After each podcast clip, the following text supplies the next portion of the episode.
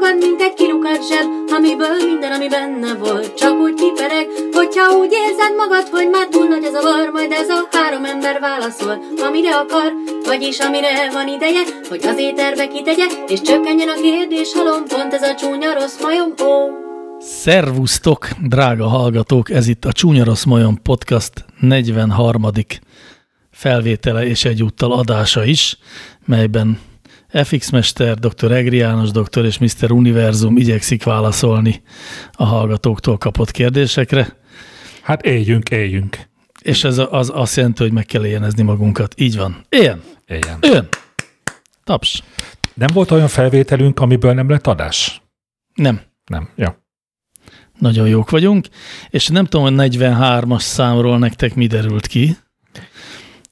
Én, nekem sok minden. Egy antikváriumnak az a személyes átvételi címe, hogy Ferenc körút 43. Aha. Ez, Meg egy csomó ember él ez egy bizonyos utca 43-akban. De ez egy könyves volt. Igazából. És például nem tudom az ére, hogy én a 44-es számú házban lakom. Ezzel majd jövő Ez, héten villogjál. Igen, szintén irodalmi érdekesség. Igen. Hát addig, amíg keresgéltek még a memóriátokban a 43-as érintettségek irányában, addig én elmondom a 43 prim szám, az mind semmi, de ez egy Vakstaff prim. Oh. Az mit jelent? A Vakstaff primek? Hát kérlek szépen, azok a prímszámok, amik felírhatók a 26Q plusz 1 per 3 képlettel, ahol Q egy páratlan prímszám. Ja, tényleg. És ugye, így már emlékszel, igen, igen. az első ilyen prímszám a 3, a második a 11, a harmadik a 43, de most sokáig nem fenyeget egyébként, hogy utalérne minket ez a dolog, mert a 683 lesz ezután, ami hmm. érkezik. Mindenképpen szóval most szóljál egy... majd akkor is. Mindenképpen mondani fogom, hogy az is egy Vakstaff prim, és hogy mire használják a Vakstaff prímeket, hát figyeljetek, el nem tudnám nektek mondani. Kapcsolódik az új Mersenne sejtéshez. Ennyivel talán kielégíteném kíváncsiságotokat. Hát egyébként az valószínűleg benne van ebben, hogy ugye megpróbáltak minél több képletet megalkotni, amivel prímszámok állíthatók elő, és gondolom ez is egy ilyen képlet. Azt hiszem, igen, egyébként. Igen, és most egyébként ott tartanak a felfedezéseivel, hogy a Jézusom, ilyen nagyon-nagyon hosszú, tehát a 2010 februárjában egy Tony Reichs nevű matematikus megtalálta a következő Wagstaff valószínű prímet, ami a kettő a 4 millió 31.399-en plusz 1 per 3. Azt a mindenit de szép. neki, de szép. Tehát a kitevőben szép. van egy 4 milliós. És ez mit jelent, hogy valószínűleg? Mert nincs olyan számológép, amivel meg ellenőrizni lehetne. Még, még nem tudták kiszámolni, hogy ez tényleg prim szám. De szerinte ír. az. Hát de igen. És ez a, megtalálta ez olyan, hogy lehetett, hogy beírtad a számokat, és egyikre azt mondta, hogy ú, hát ez valószínűleg egy Wagstaff prim, nem? Figyeljetek már, mi, akik annyira érzékenyek vagyunk a prim számokra, sejtsünk már meg mi is egyet. Uh-huh. Nem most hmm. rögtön, majd Tizen... alkalomattán. 17? De nem, egy, nem, ez nem jött be. Ne. Oh. Egy hát olyat kéne megsej... Én megsejtem a 2 a 191-en plusz 1 per 3-at, mert arról látom itt felírva, hogy az már bizonyított. Mm. Jó, hát olyat könnyű. Igen? Én meg észrevettem a számok olyan furcsa összefüggését, hogy egy szám vagy matematikailag érdekes, vagy irodalmilag. Például a 42 matematikailag teljesen érdektelen, irodalmilag annál inkább. És így vagyunk a 43-mal fordítva. Azért, jó, ne, ter, ne, ne kutassunk tovább, mert szerintem nagyon hamar megdőlne ez a tétel. Csak a következő alkalmakkor kutassunk. Oké. Okay. Visszafelé nem. Hát volt egy Movie 43 nevű film, vagy című film, de ez nem tudom, miért lenne érdekes. Az már sokkal inkább érdekes egyébként, hogy a Big Bang Theory-ben a, volt egy olyan uh, epizód, aminek a The 43 Peculiarity volt a címe. Ja, amikor Sheldon elvonult minden nap. Minden nap elvonult az egy, tényleg. Egy ilyen kréta táblával a kezében a 43-as szobába, vagy hogy is? Nem. Nem, nem, nem. Elment egy Nem, szobába, hogy egy 43-as volt írva arra a csokbordra, tehát a, Magára zárta a pincében, és a 43-as számot írta fel, igen. Igen. És, és mi volt a megfejtés, te emlékszel? Az, hogy hányat tudod dekázni, addig maximum. Iszonyú jó, hogy ezt lelepleztük. Szerintem nincs hova tovább hátrálni. Szolgálati közlemények rovatunk kezdődik. Na. Izgatottan várjátok? Igen, én szeretem ezt a rovatot. Hmm. Soha még egy e, tévedésnek látszó kijelentés ennyi helyreigazítást nem kapott, mint most. Sejtem melyik. Ja, azt Tehát most- én is. Dimp, Csap 2, Ibolya, névtelen, és Petya is az orromra koppintott, az én orrom volt a koppintás tárgya.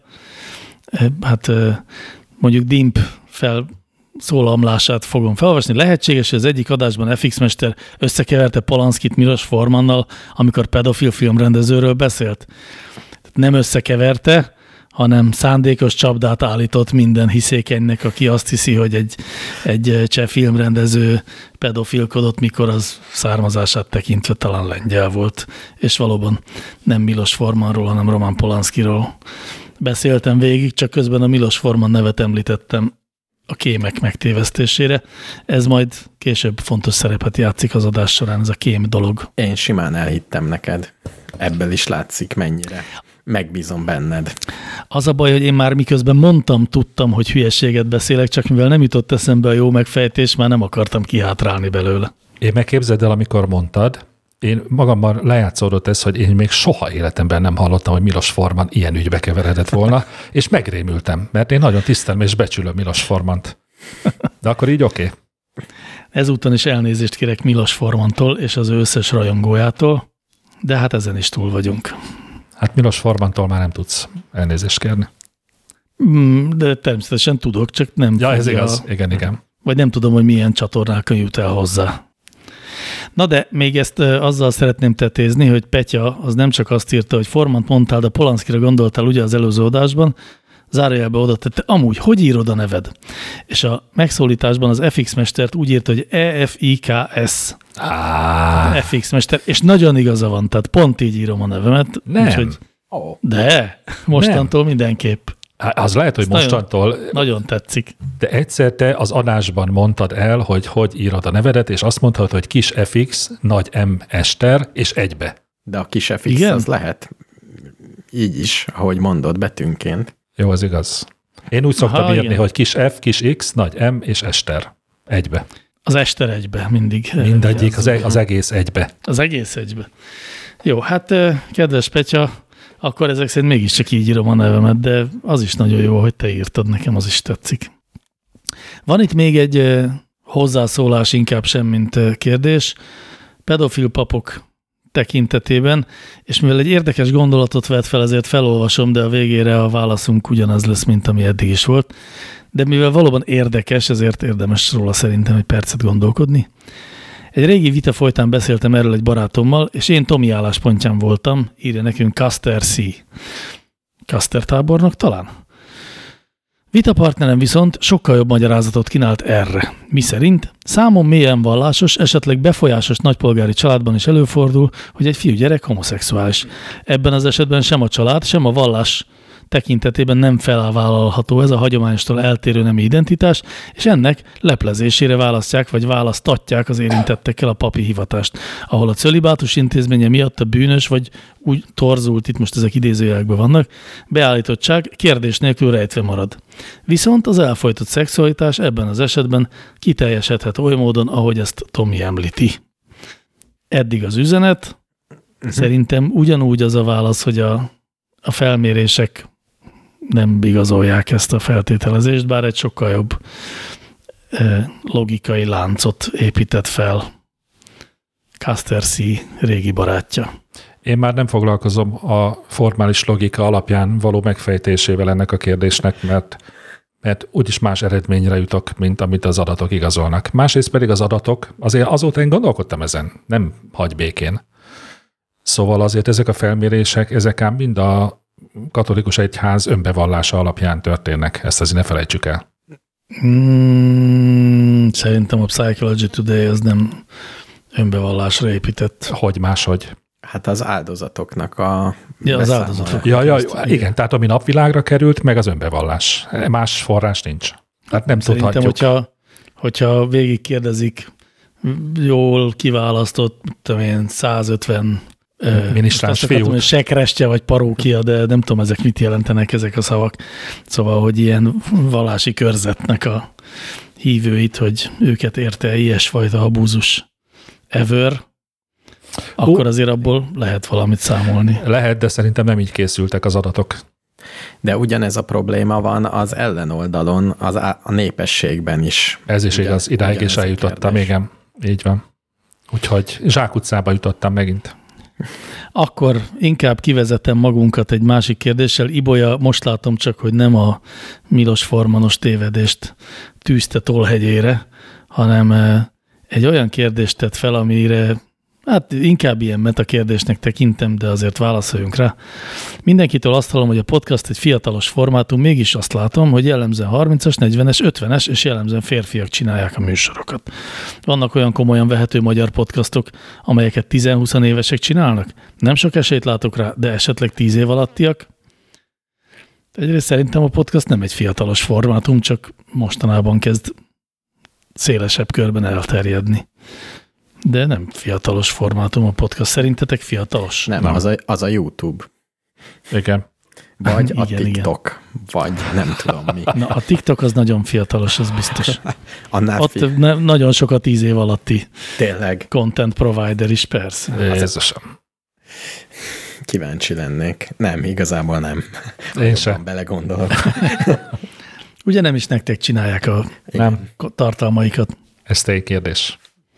De hogy vannak-e komolyan vehető magyar podcastok, amelyeket 10-20 évesek csinálnak, vannak ilyenek. Hát 10 évesekről kevésbé tudok beszámolni, 20 évesek által készített podcastokról minden további nélkül. Persze. Meg hát az most, ne, ugye ne az legyen már, hogy most egy 40 vagy 50 éves ember komolyan veszi-e azt a 20 évesek által készített podcastot, mert nem az a kérdés. Szerintem akik 20 évesen csinálnak valamit, és ők komolyan veszik magukat, az teljesen rendben van. És ilyenből szerintem több is van. Igen, egyébként szerintem sincs kevés. Komolyan vehető pedig hát az, amit a hallgatók komolyan vesznek, nem? Hát meg aminek megfelelő a minősége. A Valószínű- hangminősége? a hangminősége. Nem? Az a komolyan vehető, ami hallgatható technikailag. Azt veszem Ami észre, hogy most... hallgathatatlan, az biztos nem. Igen, hiszen igen. azt nem lehet megítélni. Hát meg lehet éppenséggel, de... De szerintem Hallgathatatlan, akkor nem. jó, attól függ, Ha mit hívunk hallgatni, hallgathatatlannak.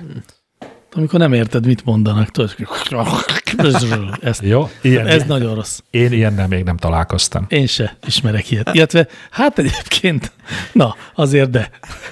Volt például, amikor a tücskök és a kabócák elnyomták Éreztem, a mondani éreztem, Nem. Nem Ez- igaz, az, nem igaz, az nem volt hallgathatatlan, én kifejezetten élveztem. meg egy kezdő hangmérnök is tudott belőle varázsolni hallgatható adást, úgy emlékszem. Valamit ráeresztett, és jó lett. Tessék. A kabóca filtert. Igen. Nem tudjátok, hogy mondják angolul a kabócát? Ó, nem. Nyilván nem. Nem. Na jó, Be akartál Ja. rakni egy kis kabócát a háttérbe? rá, rákeresnék igen a kabóca filterre. És mostantól Hú, a mostantól az nem valami híres magyar sláger? de. De nem Hát azt nem tudom. Csak volt egy olyan dal, amiben azt mondja, hogy mostantól nem szeretlek. Akkor ez egy másik híres magyar sláger. Másik, de nem ez volt a címe. Na jól van. Eddig az én szolgálati közleményeim, nektek van-e valami? Olvastam valamit a árapály és a teliholdálásról.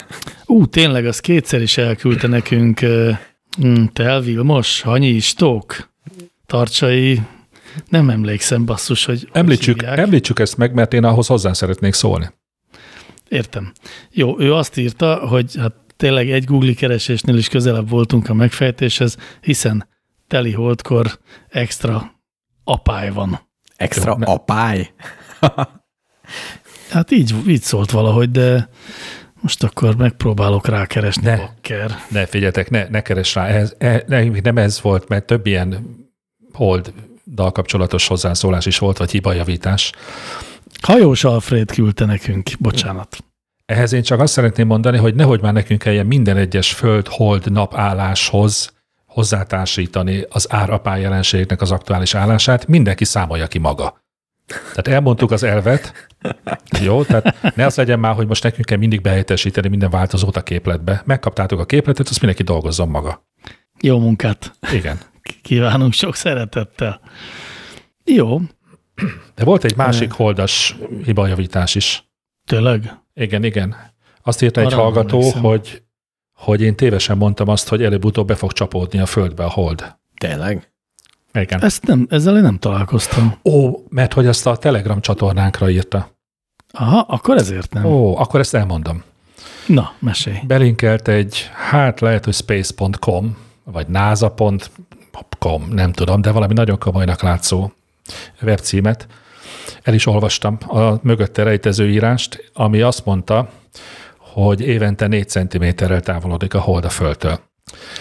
Hm. Azért rákerestem próbaképpen én magam is, nem elégedtem meg ezzel, és találtam olyat, mely ennek pont az ellenkezőjét mondja. Úgyhogy csak óvatosan. Nehéz megmondani akkor, hogy mi az igazság. Egy dolog egészen biztos, ha valaki a holddal kapcsolatban jó sztorit akar olvasni, pontosabban jó regényt, akkor ilyen McDonaldnek a Luna sorozatát nagyon ajánlom. Az első kötet a Luna új hold, a második a Luna ordas hold, a harmadik még nem jelent meg magyarul. Én éppen a második kötetet olvasom, és Ez fikciós? ez science fiction, igen. Uh-huh. Egy bizonyos értelemben pont olyan, mint a Mester és a Margarita, amennyiben mindenkit Buendiának hívnak. Nem, de szóval, hogy nagyon sok név van, és Egy... nagyon sok olyan kifejezés, amiről meg kéne talán tanulnod, hogy mire is használják. Egy klasszikus családregény, nem?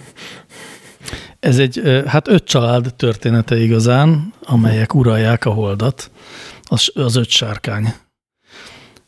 Egyébként van egy ausztrál, egy portugál, egy kínai, egy orosz és egy afrikai, és, azt hiszem szenegál És hol, család. És, hol vannak az amerikaiak? hát azok nincsenek, azok nincsenek ebben a sztoriban, azok lent vannak, lent maradtak a földön, és egyébként csúnya ilyen városállamháborúkban számolták fel a saját civilizációjukat, ha jól emlékszem, de nem is, tehát ők nem lényegesek. Ezek a, ezek a nemzetek egy-egy családja vetette meg a lábát a holdon, ahol egyébként egy olyan nagyon érdekes társadalmi berendezkedés van, amit egy már oly sokszor felbukkanó kérdésre mondhatnánk válaszként, mert ezt sokszor kérdezik tőlünk hallgatók, hogy, hogy a demokrácia után milyen társadalmi berendezkedést, vagy a kapitalizmus után milyen társadalmi berendezkedést látnunk, látnánk jónak, vagy fenntarthatónak. Na és itt például a Holdon az van, hogy mindenre szerződést kötnek. Mindenkinek ilyen MI asszisztensei vannak, és mindig mindenki szerződik mindenkivel mindenre. De egyébként úgy is van, hogy eleve a Föld, tehát a, leve, hogy is, a levegő, a hőmérséklet, tehát a négy ilyen alap eh, éle, a túlélést biztosító elem a Holdon, az ilyen, ilyen számlálóid vannak, és akkor így porog, peregnek le belőle, és veszed. Tehát veszed a levegőt, meg veszed, mármint, hogy vásárolod. és, uh, itt, és itt szerződni kell mindenre, tehát hogyha mit tudom, összetörsz egy széket, akkor azonnal felbukkan egy, a, a, a, az érintett kocsmának a ügyvédje azonnal felbukkan egy kis szerződéssel, megkötítik a kártérítésre, vagy a biztosító is ott megjelenik, és mindent ilyen nagyon bonyolult sokoldalú szerződések szabályoznak. De a legszebb ebben, hogy ugye az emmik harcolnak minden egyes szerződésnek, nél, mert csak ők értenek hozzá. És ha jobb emmid van, akkor nagyobb eséllyel nyersz. Ha két Nem. Nagyon jó emmi van, akkor meg ülsz és vársz, hogy ki nyer. Nem, ez határozottan egy olyan társadalom, ahol az emmik kiszolgáló szerepet töltenek be, és semmiféle, semmiféle ilyen világuralmi funkciójuk nincsen. A, egy, az egyik szereplőnk a, a rengeteg közül egy, egy rendkívül jó házassági ügyvéd, vagy hát ilyen párkapcsolati ügyvéd nő, aki, aki talán a legjobb a holdon abban, hogy érdekházasságokat hozzon össze, hogy ilyen szeretői viszonyokat. Mert itt a Holdon van pár ilyen a Földön szokatlan dolog, hogy, hogy több párúság, poliamória van, de nem, nem több nejűséget mondtam szándékosan, mert minden, mindenki mindenkivel, minden nem minden nemmel élhet kapcsolatban, és ilyen több, több nemű kapcsolatban is, vagy több számú kapcsolatban is. Nem mondom tovább, hogyha valaki szereti az ilyen hosszú szövevényes, sok neves, sok karakteres sztorikat, akkor, akkor így a végtelenséggel lehet mélyedni benne. Egyetlen tanácsom van még hozzá, ne elkönyvben olvassátok, mert az elején van egy szószedet, ami nagyon gyakran segítene, de az elkönyvben azt nem tudja az ember csinálni, hogy folyton oda lapoz az elejére. És nem linkeli be, nem ugrik át oda? Hát, de valahogy megjegyzi egyébként, hogy hol tartasz, de én nem merek soha oda lapozni, mert egyszer elvesztem a hol tartok, akkor kész vége. Inkább próbálok emlékezni, hogy mi az, amikor valakinek okója van, és mik azok a... Na mindegy. Vagy- Idáig. I- innentől spoiler lenne minden szó. Vagy használj két kindlét, az egyik legyen ott nyitva, a másik meg az Hmm. aktuálisan. Vagy, Ez nyom, vagy nyomtasd ki a szószedetet, Vagy az egész vagy a könyv. könyvet, és köttesd be. Ez még jobb. Én is hajajálljak egy könyvet ehhez a témához. Isaac Asimovnak a Hold tragédiája című könyvét ajánlom. 12 darab tudományos dolgozat van benne, nagyon izgalmas. Tegnap kerestem, hogy kicsit belalapozzak, mert nagyon rég olvastam már, de sajnos nem találtam meg. Szerintem a lányom elvitte magával.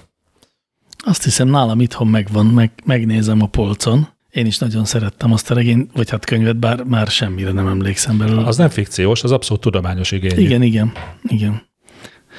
Na jó, hát akkor most, hogy a kulturális ajánló rovatunkon túl vagyunk, mit szólnátok egy villám kérdéshez? Ó, hát jó.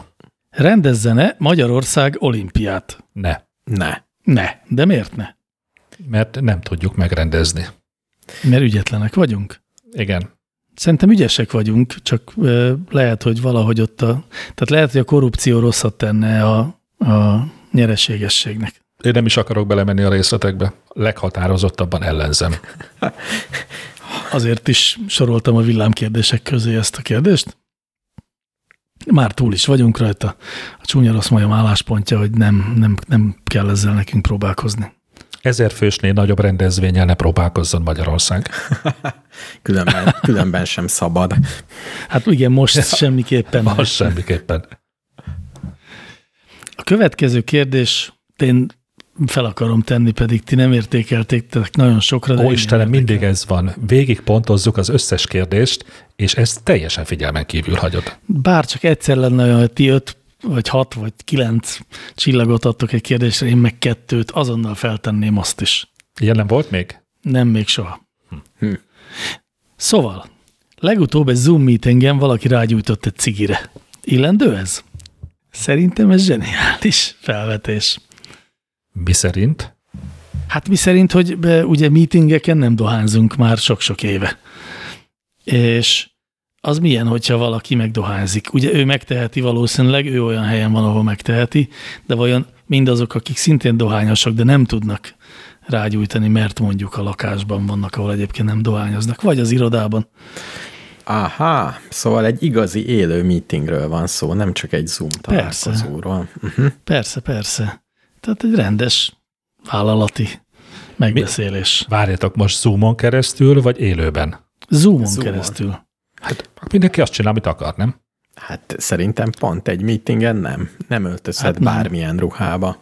Mert Miért? nem mehetsz el kakilni közben például. Miért? Mert nem illik a beszélgető Illetlenség lenne. Hát de ha nem, ha, hát de ha nem hallatszik be. De látszik, Ja, hogy képpel? ez képpel. Ezt Ja. én is úgy képzelném. Tehát ha nem hallatszik be és nem látszik, akkor természetesen ez nem Bármit kérdés. csinálhatsz. Hát azt csinálok, amit akarok. Így van. Megehetem az orromból kivett anyagot is. Így van. De ha ugyanez látható, Akkor nem. akkor például nem eheted meg az orrodból kivehető anyagot, És akkor rá sem gyújthat szerintem. és akkor a rágyújtás se illik. Nem. Pedig ugye senkit nem zavar a füst. Hmm, de a látványa. Tehát van egy csomó olyan dolog, ami a látványa zavar. Tehát egy kakit sem mutathatsz fel. Így van. És hogyha a Zoom meetingben vannak vegák, akkor nem ehetek egy hatalmas húscafatot? Sőt, egyáltalán nem ehetsz. Valószínűleg.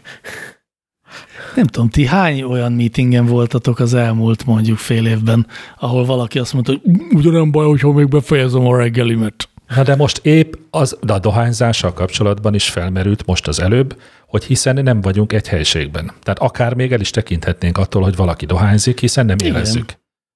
Igen, de tényleg az az érdekes benne, hogy mivel eh, meetingen nem szokás dohányozni, ezért fura akkor is, hogyha ez egy virtuális meeting.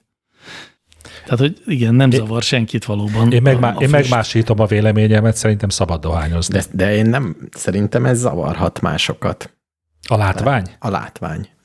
Hát egyrészt azokat, akik maguk nem tudnak rágyújtani, és így csak fokozza bennük a vágyat. Például. Vagy akik úgy értékelik, hogy nem figyel rájuk az emberke. Tehát nehéz, nehéz lehet úgy beszélgetni, hogy valaki dohányzik. Nem, ez nem igaz. Ez nem igaz? Nem. De egy komoly, sem. egy komoly, mondjuk gondold el, hogy bemész a bankba, ott ül a néni az üveg mögött, száz százalék üveg mögött, és dohányzik. És megkérdezed, hogy legyen a lakáshiteled. Eng- engem kicsit zavar. No, Engem nem. Engem csak akkor zavarna, ha látnám, hogy már túl nagy a hamu. Mert akkor mindig, akkor mindig idegbajt kapok, hogy mikor fog leesni. Szokatlan lenne, de mm, hát azért nem tudom, ti hogy vagytok vele. Én jártam olyan meetingekre, ahol mondjuk tizen ültünk, és ebből, ebből nyolcan dohányoztunk. Ez nagyon régen volt, Hm. és aztán az a kettő szólt is, hogy ők viszont most meg fognak halni, ha ezt így folytatjuk, és akkor megszüntettük a meetingen dohányzás intézményét. Pedig akkor még szabadott. És akkor még te magad is dohányoztál? Akkor még én is dohányoztam. Hát igen, akkor ez igen tényleg nagyon volt. régen volt. Régen, régen. E, Tovább megyek, egy másik kérdést teszek fel nektek, illetve őrnagy úr kérdését tolmácsolom. Mit csinálnak a magyar titkosszolgálatok? n- nem tudom. Én se, én se, és ezért, ezért ezért jó, sok jól csillagot csinálják. adtam. Jól csinálják, hisz nem lehet tudni, hogy mit csinálnak. Annyit segítek nektek, hogy öt ilyen szolgálat van Magyarországon. Ó, A, vannak a kémek, tehát a hírszerzők, vannak a kémelhárítók, eh, vannak a terrorelhárítók, terror és bűnügy, aztán van a szakszolgálat, az vicces szerintem a szakszolgálat az, aki a kis, tehát az a Mr. Q. Mr. Q? aki a, küty, csak simán Q. aki Ki a az a Mr. Q? csinálja. Ja, A James Bondban, aki a Aha. kütyüket csinálja, de szerintem csak simán Q, aki a kütyüket csinálja, igen, meg aki alájuk teszi a technikát, és van a katonai hírszerzés és kémelhárítás, az az ötödik. Szóval, hogy hát mit csinálnának? Kémkednek, kémeket hárítanak el, terroristákat keresnek, és bűnözőket Tényleg? igyekeznek lelepelezni. Mi is foglalkozunk ilyennel, olyan kispályásnak tűnik Magyarország, hogy ilyenjei legyenek. És erre meg mik ki nem derülnek. Szerintem ilyenje a leges legkisebb államoknak is van. na jó, de azért van, mert való, valódi szükség van ezekre, vagy pedig azért, mert hogy nehogy már nekünk ne legyen. Ha már mindenkinek van. Igen. Hát a kémelhárítókra ugye mindenképpen szükség van, hiszen kémkedni mindenki ellen lehet, vagy lehet érdemes. De létezik, hogy Magyarországra telepít bármelyik másik állam kémeket? Sőt, ezt tudjuk is, hogy így van. De és mit akarnak azok megtudni? Hát nézd, csak sok mindent akarhatnak megtudni, zsarolhatóságokat, stratégiailag gyenge pontokat, üzleti érdekeket, amelyek mentén aztán lehet politizálni. Elintézni azt, hogy az, az ő érdekeiket képviselje mondjuk Magyarország az EU-ban. Ah, tényleg. Jó, oké. Okay. Szóval sok ilyesmi lehet, és akkor ezt elhárítani az egy teljesen létező dolog. Aztán ezt fordítva is csinálhatjuk. Figyeljetek már, és akkor a Nemzetvédelmi Hivatal az, amiben ezek mind ott vannak? Vagy az egészen más? Szerintem olyan talán nincsen már, bár ebben most De van. biztos. De van, most költöztek a Fehérvári útra egy vadonatúj épületbe. Van az információs hivatal, de hogyha akarod, meg tudom mondani neked az öt, öt hivatalnak a nevét. Egyébként azért tudom ezt megmondani, ez egyszerűen csodálatos, mert hogy megtaláltam a, a, az információs hivatalnak nevezett, hát a kém, kém központnak a weboldalát, ahol van kérdések és válaszok. Milyen kérdésekre kapunk ezt? Milyen szervezet az információs hivatal? Miért van szükség nemzetbiztonsági szolgálatokra? Milyen szolgálatok vannak még Magyarországon? Mi a különbség a kémkedés és a hírszerzés között? Hát ehhez azért felolvasnám az első mondatot. Hétköznapi értelemben véve tulajdonképpen semmi. Na tessék. Mindezt a, a parlament egy fotójára így elhomályosítva erre írták rá. Csodálatos. Kik dolgoznak az információs hivatalban, milyen végzettségi embereket keres a hivatal, de van itt olyan is, hogy, hogy az IH munkatársai hordanak-e fegyvert, illetve e, hol is van, láttam egy olyat is, hogy hogy igen, előfordul-e, hogy az IH munkatársai munkájuk során az életüket is kockáztatják. Na, és igen? Igen. Áj, Azt írják, hogy, hogy az alapos felkészítés a szakszerű és fegyelmezett munkavégzés eredményeként a legtöbb magyar hírszerző a hivatása gyakorlása során nem kerül életveszélybe. Ugyanakkor ennek lehetőségét nem lehet teljes mértékben kizárni. Munkatársaink kötelezettségeiket akár életük árán is teljesítik. Erre tesznek esküt. Azt a mindenit. pedig. Meglepődnétek, hogyha ezt a McDonald's oldalon olvasnátok, igaz? Már majdnem jelentkeztem. Már majdnem megkérdeztem, hogy mennyi a fizu. És a, ez az információs hivatalnak a honlapja is olyan, mint a csúnya rossz majomé? Tehát lehet beküldeni is kérdéseket? megrendeléseket leadni. Hát ezt nem tudom, viszont az nagyon vicces, hogy van neki ilyen akadálymentesített verziója is. A, tudjátok, fekete alapon, citromsárgával írva, A, lényegében csak betűk, tehát amit fel lehet olvastatni a felolvasó szoftverre, és ebből ugye arra következtethetünk, két dologra is következtethetnénk, tudjátok melyik kettőre? ö, nem. Az egyik, amire következtethetünk, hogy, a, hogy az információs, információs hivatal számít vakok és gyengénlátók segítségére, vagy, vagy szóval, tehát hogy ők, ővelük is ugyanolyan eséllyel szeretne kapcsolatot kiépíteni, mint, Mint a, velünk. mint velünk. Másik pedig, hogy, a, hogy ez egy szabvány, hogy minden állami honlapnak akadálymentesített oldalt is kell tartalmaznia. Hm. De jó, de nem mondtam, hogy milyen szolgálatok vannak még. Jó, na, akkor mik vannak még? Szóval van az információs hivatal, akik a kémek, akkor van az alkotmányvédelmi hivatal, akik az elhárítás, Eh, van a Micsoda nevek, A- a... zseniális. terrorelhárítási információs és bűnügyi, bűnügyi elemző központ, ez ugye a terrorelhárítás, van a Nemzetbiztonsági Szakszolgálat, ő, ők QÉk, és van a Katonai Nemzetbiztonsági Szolgálat, ami ezeket csinálja a katonaságnak. Ó, akkor lehet, hogy tényleg nincs már nemzetvédelmi hivatal. Hát, vagy, vagy az valami más dolgot csinál, az mondjuk nem tudom, soros aktákat elemez. Én nem tudom, mit csinálnak, mert négy méter magas tömör betonfallal van körülvéve. Akkor gyanús azért, hogy valami fontosat. És Esetleg, egy méterenként van öt darab kamera. esetleg kopogj be és kérdezd meg, hogy Jó. mégis mi történik itt a szomszédban. Önök mit csinálnak a mi pénzünkkel? Vagy csak, Na meg, jó. vagy, vagy csak oda mennék a bejárathoz, és megkérdezem, hogy bemehetnék-e pisilni. Nagyon kell. Mert nagyon kell. Kezdetnek, kezdetnek ez is jó. Jó, megnézzük. Igen. Ha nem jön be, akkor majd valamit kitalálok. A művelt angol erre a nice first try kifejezést szokta említeni. No, eh, egy egészen másik, eh, hát a csúnya rossz majom nagyságát is elemző kérdés következik. Jelet adott nekünk Brian. Kérdése következik, és egy fel, vagy egy, egy, igen, egy felszólító mondattal, nem, felkiáltó mondattal kezdődik. Köszönöm a tanácsot. Egy korábbi adásban említettétek, hogy jobb a szappan, mint a tusfürdő. És elfogadva a tanácsotokat, áttértem. A mai naptól csak szappannal fürdök. Na, Hmm, nagyon köszönjük. Jól esik. Igen? Az egész föld, Igen. földgolyó hálásan veregeti meg a vállát. a Bár én ezen kérdésnél olykor felemlítettem, hogy a tusfürdő is jó, vagy sőt van, akinek az a jobb, de látom, hogy ez nem ment át. Nem, Nem baj. Ebbe én nem, nagyon ebbe jól, én nagyon nem jól hiszek. tetted, kedves pont, pont, pont Brian.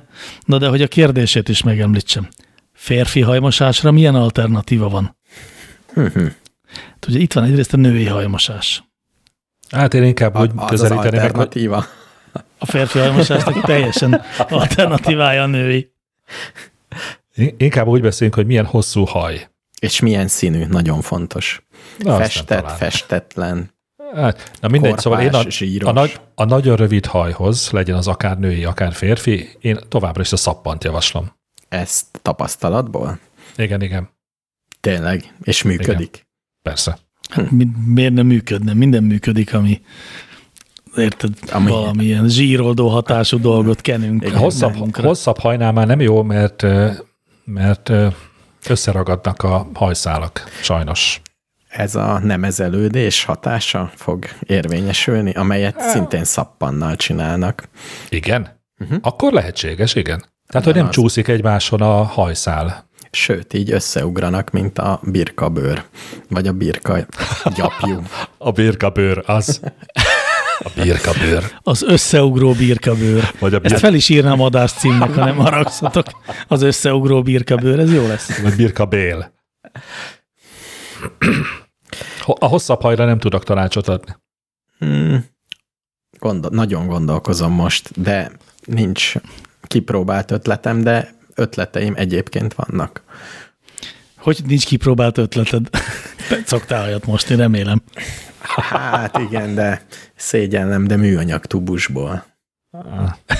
Tehát Ne szégyelt, hogyha azt a újratöltős bolttal, hamuból és kecskefagyúból készített Jó, valamivel töltött fel, akkor oké. Okay. akkor is a házban, az ember házában nem tart már műanyagot a 21. században. Uh-huh. Akkor én még a 20. században élek. Én is. Figyeljetek, mert én közben viszont akkor bedobnám azt a szert, ami köztudomásulag a világ összes problémája a megoldás, és akkor ezek szerint a hajmosásra is szódabikarbóna. Szuper. Én az iszapra gondoltam. Az is jó. Uh-huh. Az is jó lehet szerintem. Az is jó. Biztos, hogy jó. 120-as dörs papír, Ah, Az nem. Hát, nagyon vékony fogú fürd, fésű. az a nagyon-nagyon vékony, az igen. Nagyon-nagyon, igen. Várjatok, várjatok. A fésű a türelemmel párosítva, az szintén nagyon jó. Mert ezt viszont, ha nem is a saját tapasztalatból, de más ember tapasztalatából biztosra tudom, hogyha az ember egy darabig kibírja, hogy nem mos hajat, utána beáll egy olyan öntisztulási állapotra, amivel kifejezetten együtt lehet élni, és nincsen szaga a hajának. És fésűködni kell viszont. Félsőködni kell, igen, mert összegubancolódik, és akkor az egy csúnya dolog. Uh-huh. Uh-huh. Jó, szerintem legyen ez az ajánlatunk, a fésű Hát. férfi hajmosásra. A fésű plusz semmi. Vagy a borotva. Mit szóltak a borotvához? A borotva plusz szappan. Így, így, így, igen. Vagy borotva hab és borotva. Jó, én, És akkor minden héten lecsapatjuk. én azért főzetnék valamit a hallgatóval, ha már mindent kipróbált. Diólevél, meg egy kis áfonya, meg nem tudom mi. Egy kis méz. Tehát valami ilyesmit. Aha. Hát én még ehhez azzal tudok hozzájárulni, hogyha göndörhajat szeretne előállítani, akkor ezt mai tudásom szerint, de szó szerint ma keletkezett ez a tudásom, eh, a lenmag zselé fantasztikus hatásokkal bír a göndörítés tekintetében. Na most, el, azt a hallgatók nem tudják, de most mi már elég régóta nem láttuk egymást. Igen, igen. Neked nőtt meg a hajad annyira, hogy ezt a göndörítést ki tudtad próbálni lenmagzselével, vagy valaki más haján? Valaki más. Ó. Oh. Pedig reménykedtem benne, hogy a tiéd. Nem, az enyém az teljesen ö, gyárilag göndör. Tényleg. Csak igen, igen, csak mivel röviden tartom, ezért nem látszik rajta, de teljesen göndörhajam van. Hm. Bizony, egy ilyen nagy ervini göndörségre gondolj. Tényleg. Bizony. Hát erről azért majd fotóbizonyítékot szeretnék látni. Fogok küldeni, de ez Előre sajnos, imádom. ez sajnos ezzel most nem mehetünk tovább itt a Jó, jó, rádióműsorban. bocsánat. Inkább egy kérdést fogok feltenni, rögtön azután, hogyha ö, visszacsuktad a Zongorádat. Nem, csak megütöttem véletlenül a mikrofonálványt. Hogy Nekem az jutott eszembe, hogy a zsilip kaput kinyitottad, és kihussant a levegő, és most mondjára szokod mondani, hogy Nem. de nem. Nem. Nagyon jó. Tehát, Julcsika.22 kérdezi, Sziasztok! Hol lehet új zenéket találni a podcastjátokon kívül persze? Egy ideje próbálom megtanítani, megtanítani a Spotify-nak, hogy bátrabban dobáljon zenéket, előadókat, módszeresen hallgatom a környező országok kisebb playlistjeit is, mégis pár szám után a magyar mainstreamben találom magam, amit inkább kerülnék. Van erre jó taktika? Ezek szerint csak Spotify-on hallgat a kedves hallgatónk. Ez az első hiba. Igen, szerintem is a taktika első lépése, hogy nem a Spotify-on próbálunk új zenéket találni. Én De azt, akkor hol? én azt várom, hogy Mr. Univerzum javasolja az ő általa oly nagy csodálattal használt el, világrádiót. eláruljam a, a titkos beszerzési forrásaimat. Nyugodtan áruld el. Legalábbis egyet-kettőt. Jó, egyet-kettőt elárulok. Van ez a rádió, ami az össz, világ összes rádióját ö, tartalmazza, internetes rádió. Hogy hívják azt? Tune Azaz. in. Nem. Tune in. Nem? Nem? Nem. De az is. Az is, de ez egy másik, ez ilyen térkép alapján is lehet keresgélni. Igen, igen. Értem, igen. akkor nem tudom. Be is írtam a kérdéshez, úgyhogy onnét lehet lopni. Akkor azt én ki e, veszem innen neked, és Nagyon akkor jó. utána Radio Garden, nem Blip FM. Radio Garden. Azt nem, Radio, Garden. Garden. Az nagyon szórakoztató. És Igen. nyilván olyan helyeket kell keresni, ami nem is gondolnál, hogy emberek élnek ott. Például mindig hideg van, vagy mindig meleg, vagy egy sziget közepén, és ott meglepő zenékkel találkozol. Mert ott helyi rádiók is fönn vannak, amik fönn vannak az interneten, kedvencem az olyan helyi rádiók, amik nem adnak mindig. Tehát föllépsz, és néha van adás, néha nincs. és ezek között is a kedvencem, kedvenceim az alaszkai rádiók, azt hiszem. Gondoltam, szóval, kedves Julcsika, hogyha alaszkai népzenét akarsz hallgatni, tehát hogyha arra gondoltál a új zenék keresésénél, hogy hülyeségeket akarsz hallgatni, nem, akkor nem, nem, nem, nem, nem, nem. Radio Garden. Ott nem csak alaszkai népzenék vannak, hanem francia, ilyen-olyan, csak amit a helyi közösség szeret. A helyi közösség uh-huh. általában nem a hallgathatatlan zenéket szereti, hanem Így van hanem inkább ezt a kicsit megemésztett és jól csengő zenéket nagy részre. Te azt állítod, hogy Alaszkán nem Taylor Swift a menő, hanem valami obskúrus francia sanzon énekes? Én azt gondolom, igen. Igen, hát, igen. Hát eleve internetes rádiókról beszélünk, tehát nem hatalmas kereskedelmi csatornákról. És ezeknél azért jobb eséllyel talál az ember olyan zenét, ami nem a mainstreambe tartozik. De már egy külföldinek lehet, hogy nálunk a retro rádió is érdekes a régi lehet. magyar slágerekkel. Lehet. Hát látod, ez szerintem viszont ennek a módszernek pont a gyenge pontjára mutat rá. Na, én azért mindenképp azt javaslom, mielőtt még ismeretlenül is lebeszéled szerencsétlen hallgatót erről, hogy kipróbálja a Radio Garden-t, hogy időzzön, egy órát szálljon rá, és kattingasson véletlenszerűen a térképen. Na, nagyon addiktív, mert ott forog egy Így hatalmas van. földgolyó, és lehet, lehet ott kattingatni mindenhova. Én tízből ötször csodálatos dolgokra leltem, amikor feltérképeztem ezt a csodálatos lehetőséget. Oké. Okay. És a, mivel nincs kiírva, hogy milyen szám, ezért egy mobillal és egy sázámmal fölfegyverkezve lehet gyűjteni a számokat. Neke, oh. Nekem van két módszerem zenekeresésre. Egyik az, amit FX Mester kifejezetten ellenjavalt. Én a Tilos Rádió zenei kínálatát javaslom. Hmm. Lehet archívumból is, tehát visszamenőlegesen is kinézni.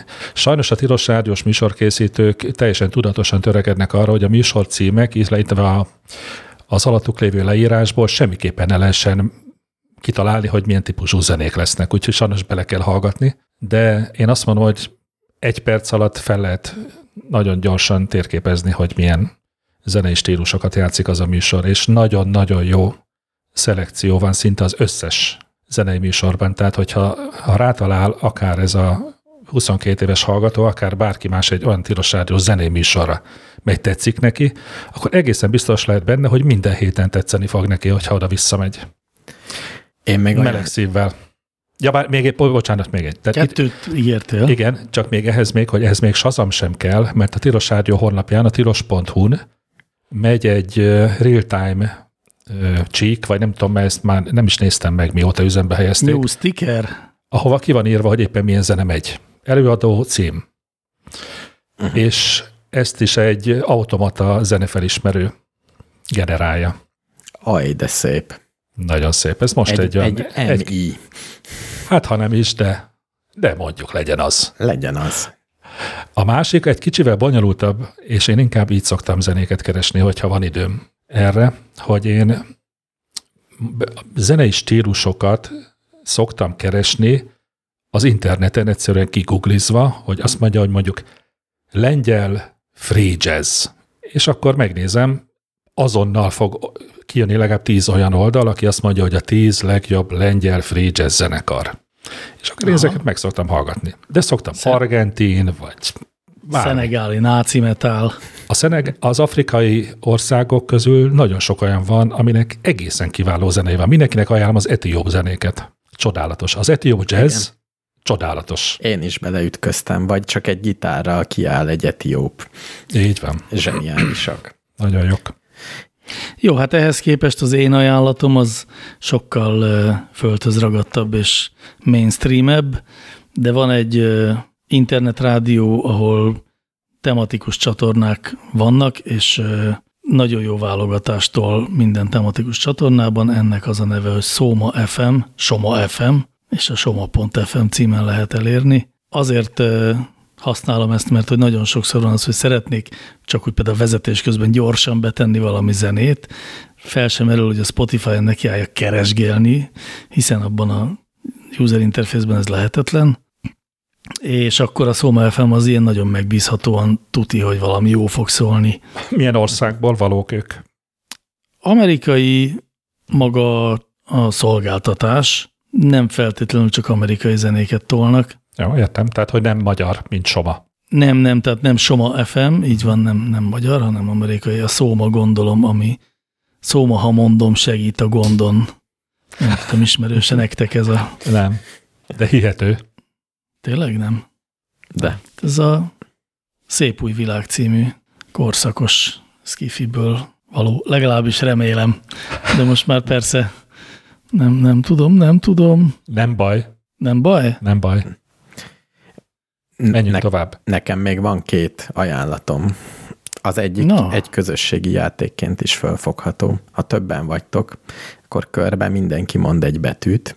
Ezt egymás után be kell gépelni a YouTube-ba, és megnyomni a keres gombot. Ha, ha esetleg egyedül vagy, akkor találj ki egy mondatot, bármit, és a mondat szavainak kezdő betűit írd össze, és arra keres rá. Ez az első lépés. És utána többféle megoldás van, vagy kiválasztod a keresési listából, ami leginkább zenére hasonlít, és meghallgatod. Vagy a kifinomultabb, hogy ott van mindig az ajánló. Régen jobb volt, csak az számít, ami ajánló, és megnézed, hogy melyiket hallgatják legkevesebben. Arra rákattintasz.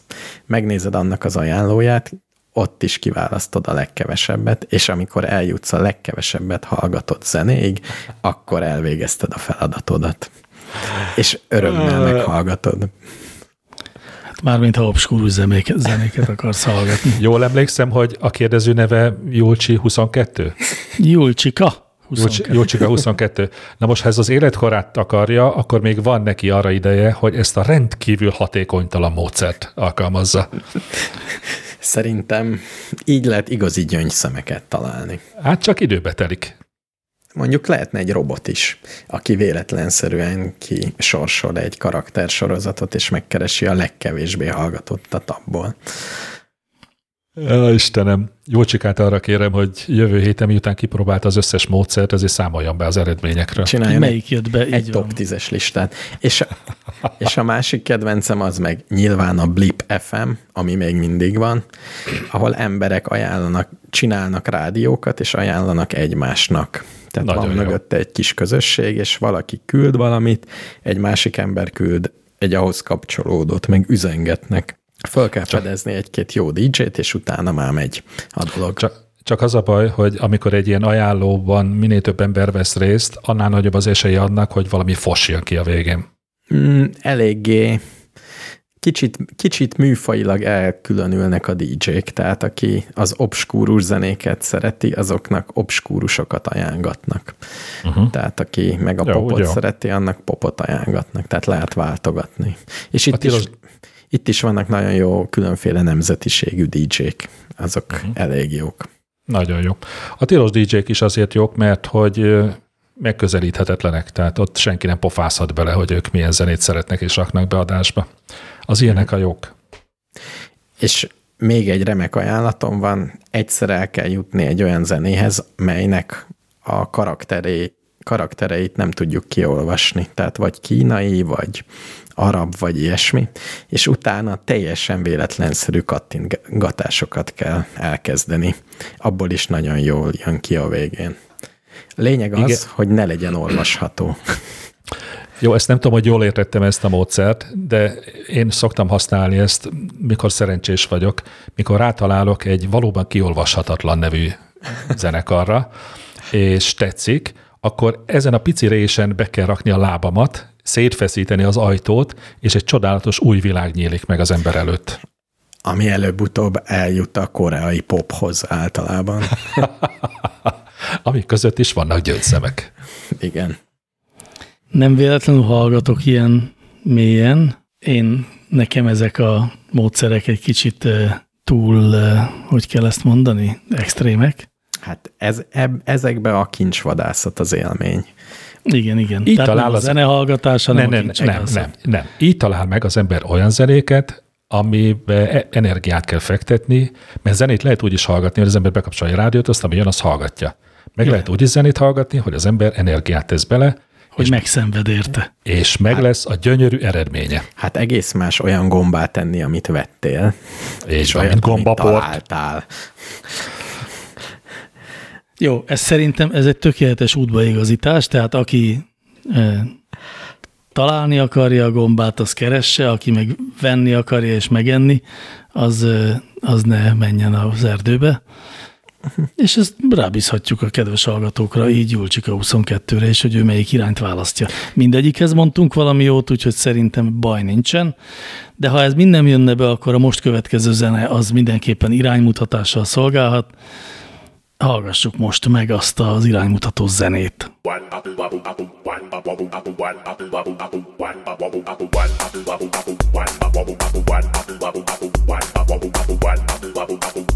do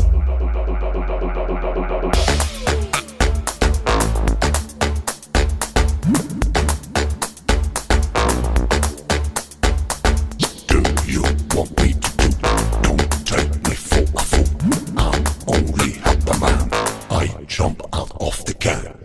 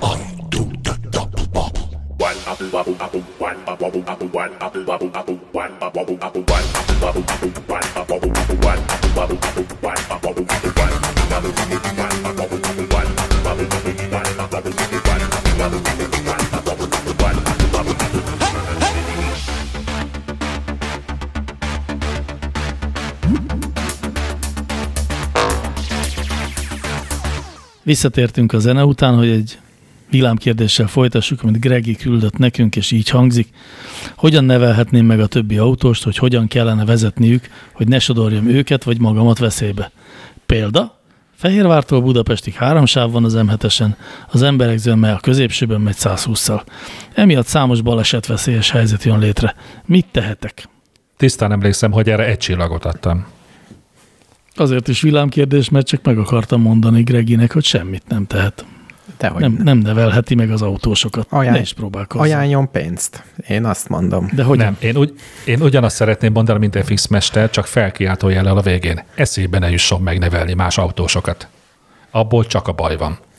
Egyetlen egy, egyetlen egy módon tudja nevelni a többieket, ha jó példát mutat. Menjen ki a külső sávba, kész. Hát vagy menjen 140-nel a belsőben, az is jó. Ne, nem jó. Mert nem, nem mert jó? nem szabad.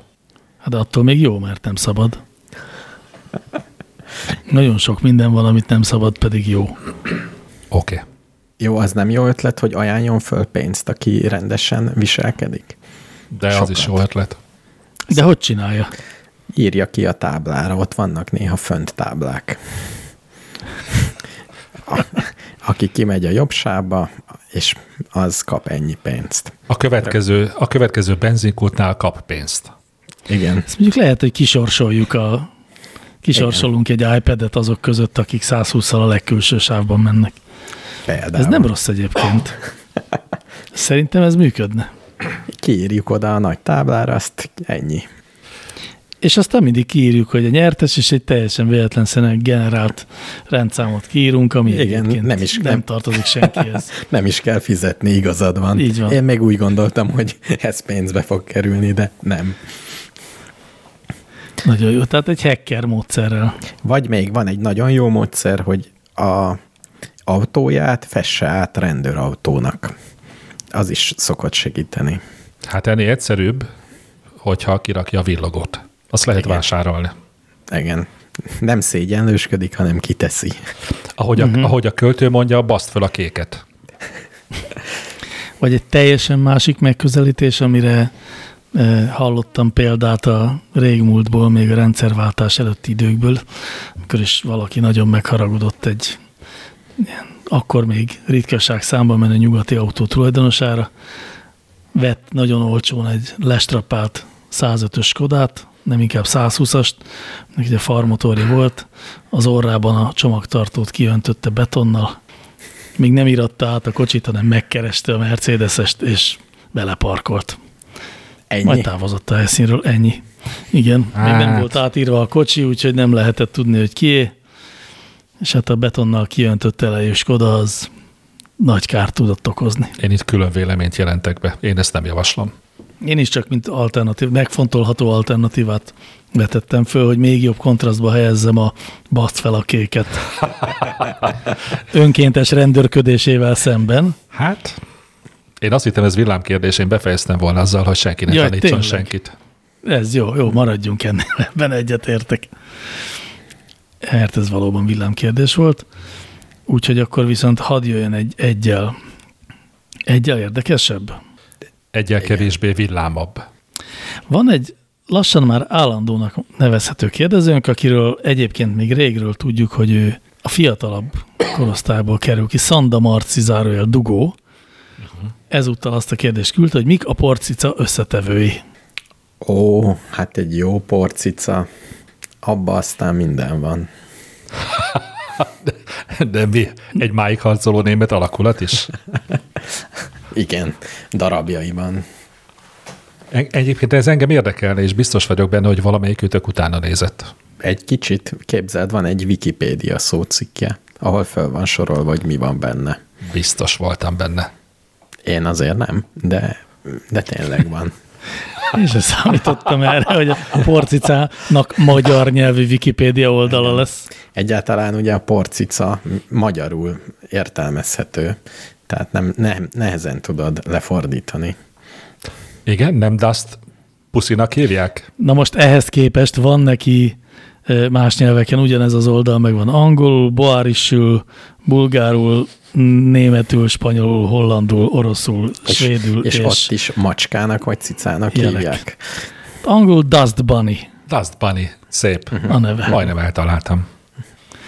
Igen, és lényegében, ahogy látom, a magyar az ennek a Dusk Bunny angol oldalnak a fordítása. Na de mi van egy porcicában most már azért derítsük ki. Hát én azt gondolom, hogy a fő összetevője por. És cica. van. Az a második. Nyomokban cicát tartalmaz. Tehát szőrök, pókhálók, és a kedvencem elhalt bőrdarabok. Igen. És mi tartja össze? Nagyon jó a kérdés. A Wikipédia szerint statikus elektromosság. Ó, valóban, tényleg. Nagyon szép, nem? Nagyon. Vagy nemesszerűen állnak össze az elemek, Így, hogy így összegabajodnak. Tehát, hogy olyan, olyan, de alapvetően a statikus elektromos. olyan macskák szőreiből áll össze, kik szappannal mosakodtak. Igen. És gyűjtötték a pókhálót és a Igen. bőrdarabokat. És vajon egy porcica mekkora lehet? Mi a maximális mérete? Igen, ami összetart. Biztos van egy rekord porcica. Igen, ami egy szobát. Egyszer valaki megtalálta. A... Figyeljetek már, ami, amik Arizona államban száguldoznak, azok már nem porcicák, ugye? Nem, nem. A, Nem, azok autók. Na, tudod te, hogy miről beszélek? Az az ilyen gördülő, Igen, igen. ördögszekérszerű. Ördögszekér. Végülis az is porcica. Csak nem porból és cicából áll, hanem Á, tényleg annak van valami neve, ami a porhoz köthető, de már nem tudom pontosan mi. Por. Porhenger. Porgömb. Porgömb. Jó, ezt elengedhetjük ezt a részt. Hiszen most már tudjuk, hogy mi tartja össze a porcicákat, és miből áll. Még azt szerintem említsük meg a Wikipédia nyomán, hogy a pormacskák szerkezetét csillagászok is tanulmányozták, mivel ez közelebb vihet a kisbolygó kialakulásának megértéséhez. Ó, Istenem. Vihet. Istenem, itt szeretném megemlíteni egy másik podcastot, ahol a csillagászokról elhangzott már néhány dehonestáló kifejezés. Ez csak alátámasztja az ottani műsorvezető álláspontját. Hát egyébként igen. Az igaz. Unatkozó csillagászok porcicáról írnak Mhm. uh-huh. tanulmányokat. Ha, Pontosan. és ezért pénzt, ezért pénzt kapnak. Az én adomból. Így van, meg az enyémből. Az enyémből is. Jól van, tovább mehetünk. Vegina kérdését fogom feltenni nektek. Mit jelent pontosan a gyümölcsleveken lévő 100% gyümölcs tartalom? A vegina az a vaginának a vicces változata?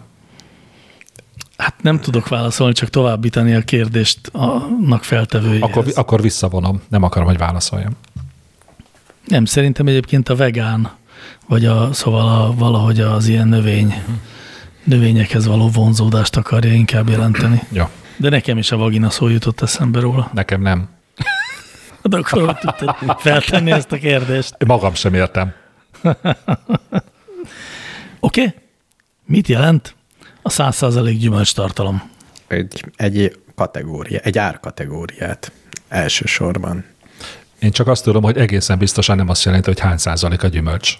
Nem? Biztos nem? Egészen nem biztos. az van, hogy ez szabályozza a törvény. De szabályozza, de nem azt jelenti, tehát a törvény nem azt írja elő, hogy azt írhat, az írhatja a 100% gyümölcs tartalmat, amely 100%-ban gyümölcsöt tartalmaz, hanem valamilyen ótvaros kiskapuk vannak, vagy valami más meghatározás. Tehát Egy- nem a teljesnek a 100%-áról van szó, ebben mindenki biztos lehet.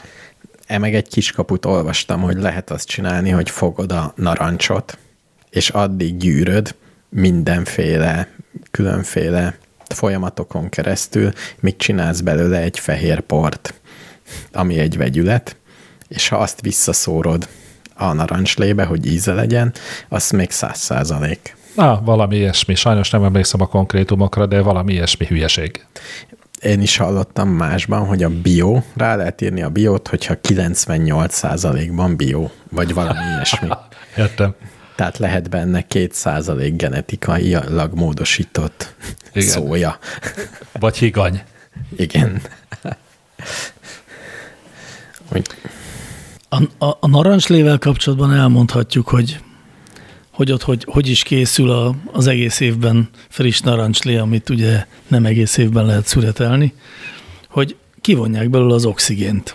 Azért teszik ezt, hogy, hogy az oxidációnak elejét vegyék. Sajnos ezzel, hogy kivonják belőle az oxigént, egyúttal kijön belőle mindaz, ami az ízét is adja. Úgyhogy ezt aztán sajnos csomagolás vissza kell tenni ezt a narancs ízt, és hát ez egy ilyen íz és aroma anyagokat tartalmazó narancslé fűszer, amivel visszateszik a narancslébe a narancsízt. Ami szerintem csodálatos, hogy ilyen, ilyen ügyes dolgokra képes a kémia manapság. egy, és egyébként nem sikerül nekik. Tehát, hogyha veszel egy nagyon drága, frissen facsart narancslét, meg egy 100% narancslét, nem kell hozzá borász orr, hogy megkülönböztesd a kettőt. Így van. Aki gyári 100%-os narancslén nőtt föl gyerekkorában, és egyszer megiszik egy frissen facsart narancslevet, akkor az ki fogja köpni. Igen. És például a Fantának is egész narancsíze van, ahhoz képest mennyi van benne. Hát mondjuk inkább, hogy annak fanta íze van. Hmm. De az emlékeztet a narancsra engem is. Meg, meglepően emlékeztet, ha utána elolvasod, hogy van benne 0,17 százalék narancs. Igen. Egyébként szerintem a narancslé az, amiben a legmesszebb jutott az emberiség szimulációs képessége. Szerintem nem, szerintem a málna. A málnás kemény cukor, a málna szörpök. De azokon, Azok igaza van jók. FX mesternek, hogy azokon sokkal könnyebben megérezni a műanyag ízt. Szerintem a, Igen. szerintem a narancson is nagyon csak hozzászoktunk. Tehát ha iszol rendes 100% narancslét, utána rögtön kiszúrod. Mármint ha Én úgy vagyok vele, hogy én sokkal több narancsot eszem, valódi narancs-narancsot úgy értem, uh-huh. és narancslét iszom, mint málna szörpöt és málnát. Málnát valahogy ritkán eszem, sajnos pedig jobban szeretem, mint a narancsot, de az érdekes, valahogy ritkán kerül az asztalra. érdekes, hogy drágább a málna, ami itt terem, mint a narancs. Igen, csak a narancs egy tömegnövény, amit gondolom relatíve egyszerű szüretelni ahhoz képest, hogy a málnát milyen bonyolult. Málnát lényegében kézzel szüretelik, nem? Vagy én úgy képzelem, hogy kézzel szüretelik. Biztos van valami rázógép. Valami gép, mindent géppel csinálnak már 22. században. Én még a narancs Hoppá! kies, Fej vagy írás? kiesett le a székről. Honnét ismerted fel, hogy ez egy pénz volt, ami leesett? Lehetett volna egy narancsos kupak. Én kis Jack Nagy Jack átalakítóra tippeltem volna. Ja. Még a narancsléhez én hagyd mondjak valamit, ami tehát nem helyre rakja egy kicsit az ezt, hogy mennyire lehet bízni abban, hogyha valaminek narancsléze van, akkor az narancslé.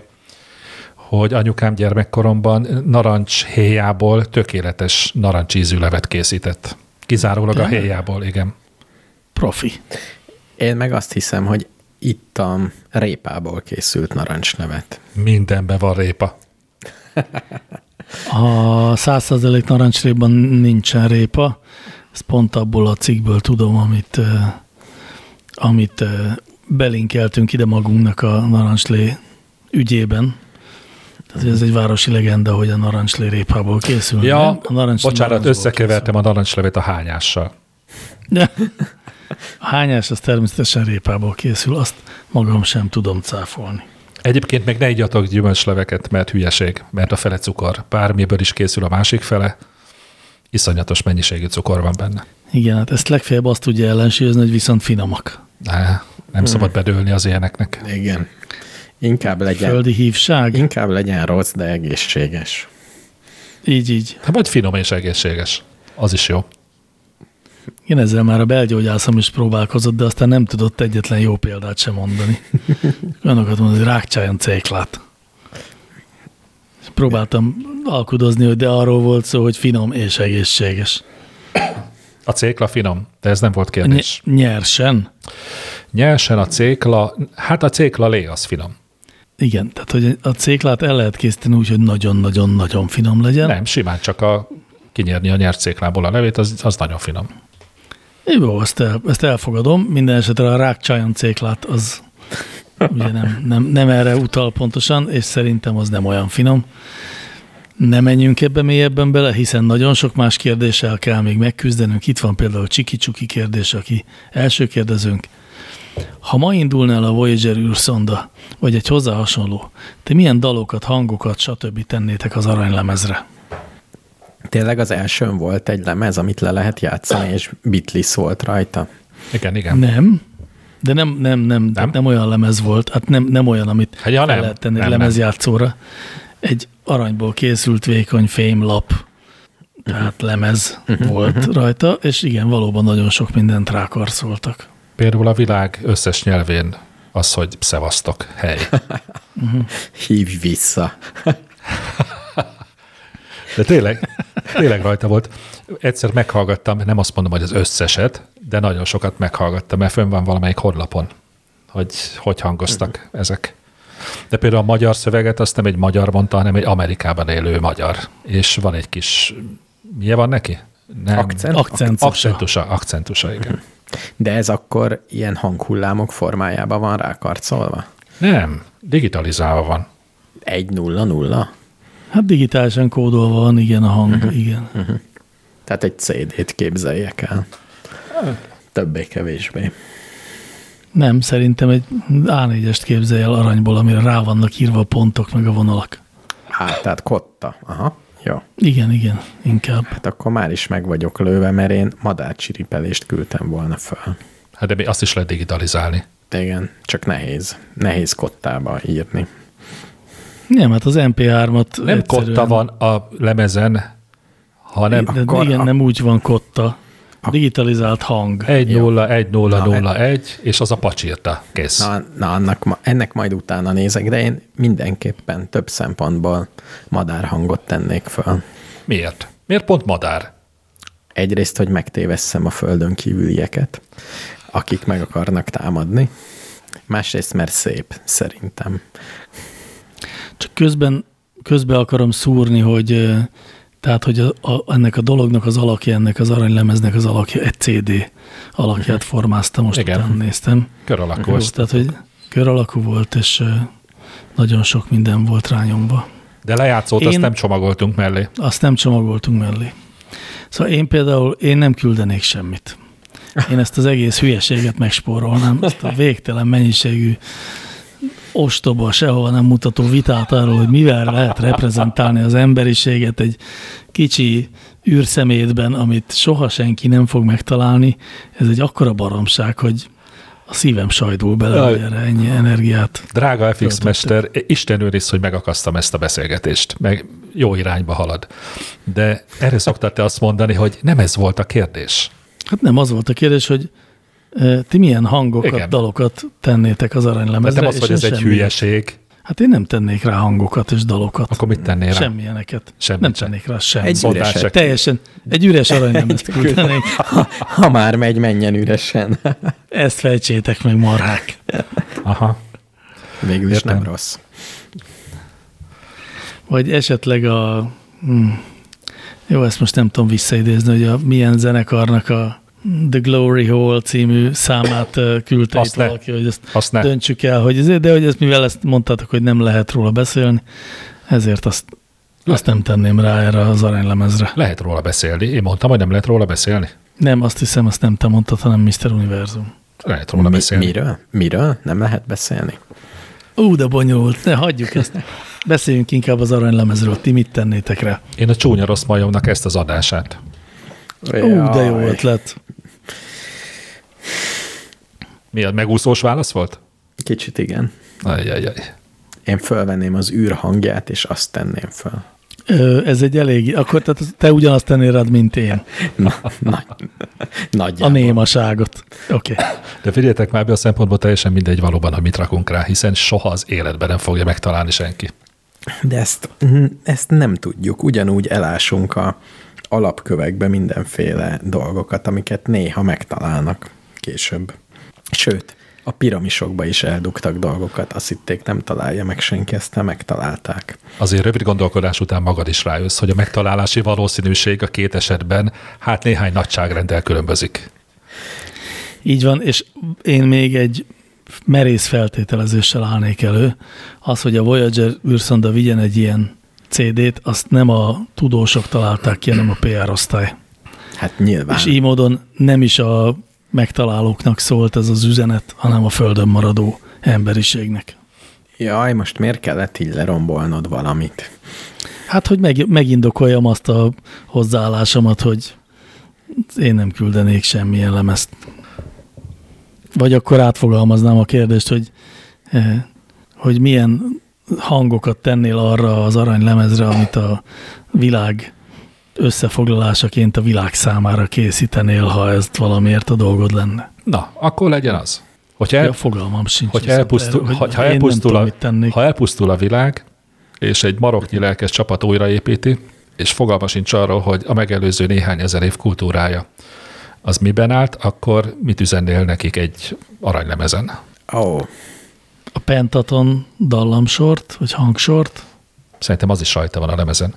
szerintem is. Aztán egy gitárszólót. Melyiket? Melyiket? Jaj, hagyjál, mit tudom én. Akkor én egy dobszólót. Amelyiket én, javaslod. én meg zongorát.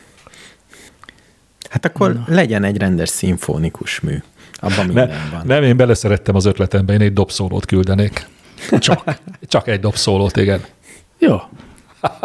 Ezen el fog gondolkodni, hogy meg dobszólót küldeném el az űrbe. Jó, jó, ha rájöttél, akkor majd egyszer csak kiálts, hogy Jó. megvan, Jó, jó. Euréka. Pörgetem a fejemben az összeset. Nagyon jó. Innentől kezdve dr. Egri János doktor csak félfüllel hallgat minket, pedig egy zenei kérdés következik, amit Mark David Chapman küldött nekünk, aki már csak abból is tudható, hogy egy gyilkos, hogy három neve van. Az összes ilyen nagy híres merénylőnek mint három neve volt, azt tudjátok? Ezt egyszer nem mi beszélgettünk erről? De szerintem egyébként mi beszélgettünk. És erről. száfoltuk 12 másodperc alatt? Igen, igen. Így volt. Jól emlékszel. Jó. Nem tudom, miért hoztad elő, de úgy, így van. De akkor mondjam esetleg magát a kérdést is, ugye? Így van. Melyik Beatle-nek volt szerintetek a legjobb szóló karrierje, miután feloszlott a banda? Gondolom a Beatlesre gondol a kérdező, uh-huh. Aki belebújt annak a, az embernek a bőrébe, aki megölte John Lennon. Én, Hát figyeltek, még mielőtt elmondanátok, bocsánat, bocsánat, hogy megint én pofázok, de semmiképpen sem Pete Bestet mondanám, aki mielőtt világhírű lett a Beatles, és a világ összes pénzét megkeresték, és a létező összes lány bugyi felkerült a koncert színpadra, ő azelőtt kilépett a zenekarból. Igen, pedig dobos volt, úgyhogy lehet, hogy az ő dobszólóját küldték volna az űrbe dr. Egri János doktor ajánlására, de hát így erről lecsúszott. Semmiképpen sem Ringo Starrét, aki köztudomásulag nem tud dobolni. Megénekelni se. De nekem az egyik kedvenc számom egyébként a beatles Jó, nagyon sok kedvenc számom van, de az egyik az a With a Little Help from My Friends, amit pont Ringo Starr énekel arról, hogy ő nem tud énekelni. Hm, Ezt nem is tudtam, hogy erről szól ez a dal. Hát persze. Mi volt a kérdés? Hogy melyik Beatle-nek volt szerintetek a legjobb szóló karrierje? Hát hárman maradtak, ugye? Akkor a válaszra érdemesek közül. Teljesen egyértelműen John Lennon. Igen, de neki nagyon hamar mm, bezáródott ez a szóló karrier, és aztán Nem olyan a, hamar. vo- voltak ketten, hát jó, de aztán utána még további 30 éven át, hogy nem tudom hány éve ölték, meg legalább 30, Ah, inkább körül. 40. Szóval hogy az elmúlt 30-40 évben a másik két kollégája az, a, az továbbra is adott ki lemezeket. Hát egyrészt George, George Harrison nem, mert ő, De, hát, ő is, nem? hát mert ő is elhunyt már, De jó, de, jó, de tovább élt. tovább élt valóban, de szerintem említése sem méltó az ő munkássága. Semmi. Egyetlen egy slágere volt, azt is lopta mástól. El tudom fogadni. Paul McCartney pedig pont azt a nyálas vonalat vitte tovább, ami nem volt jó a Beatlesben az első két lemez után már. A, a, az további lemezeken, amiket ő írt számokat, azok egyáltalán nem voltak jók. Minden jó uh-huh. számot Lennon írt.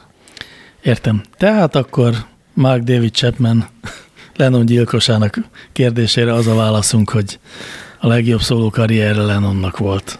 Így van. Szerintem. Én e- nem, én egyetértek veled. én egyetértek a doktor úrral a zenei kérdésekben mindig. Nem kell automatikusan elfogadni. Nektek, a hallgatóknak kötelező. A következő kérdés, az tulajdonképpen, hát az egy villámkérdés volna, és kizárólag azért teszem fel, hogy rátromfolhassatok Greta Nix Thunberg kérdését.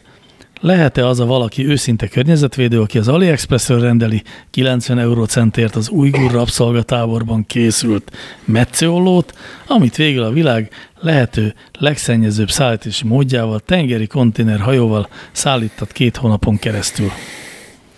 Én előre bocsátom, spoiler, alert, én szerintem lehet. Én, én is előre bocsátom, és ezzel be is fejezem. Ez nem egy hónapokkal ezelőtti kérdés volt egy csillaggal megjelölve? De Összesen egy csillaggal? Lehetséges. Egyébként, Szerintem. ha igen és nem lehet válaszolni, akkor én FX Mesterrel értek egyet. Én meg le vagyok szavazva, szerintem nem. Na tessék. Vegyük komolyan magunkat.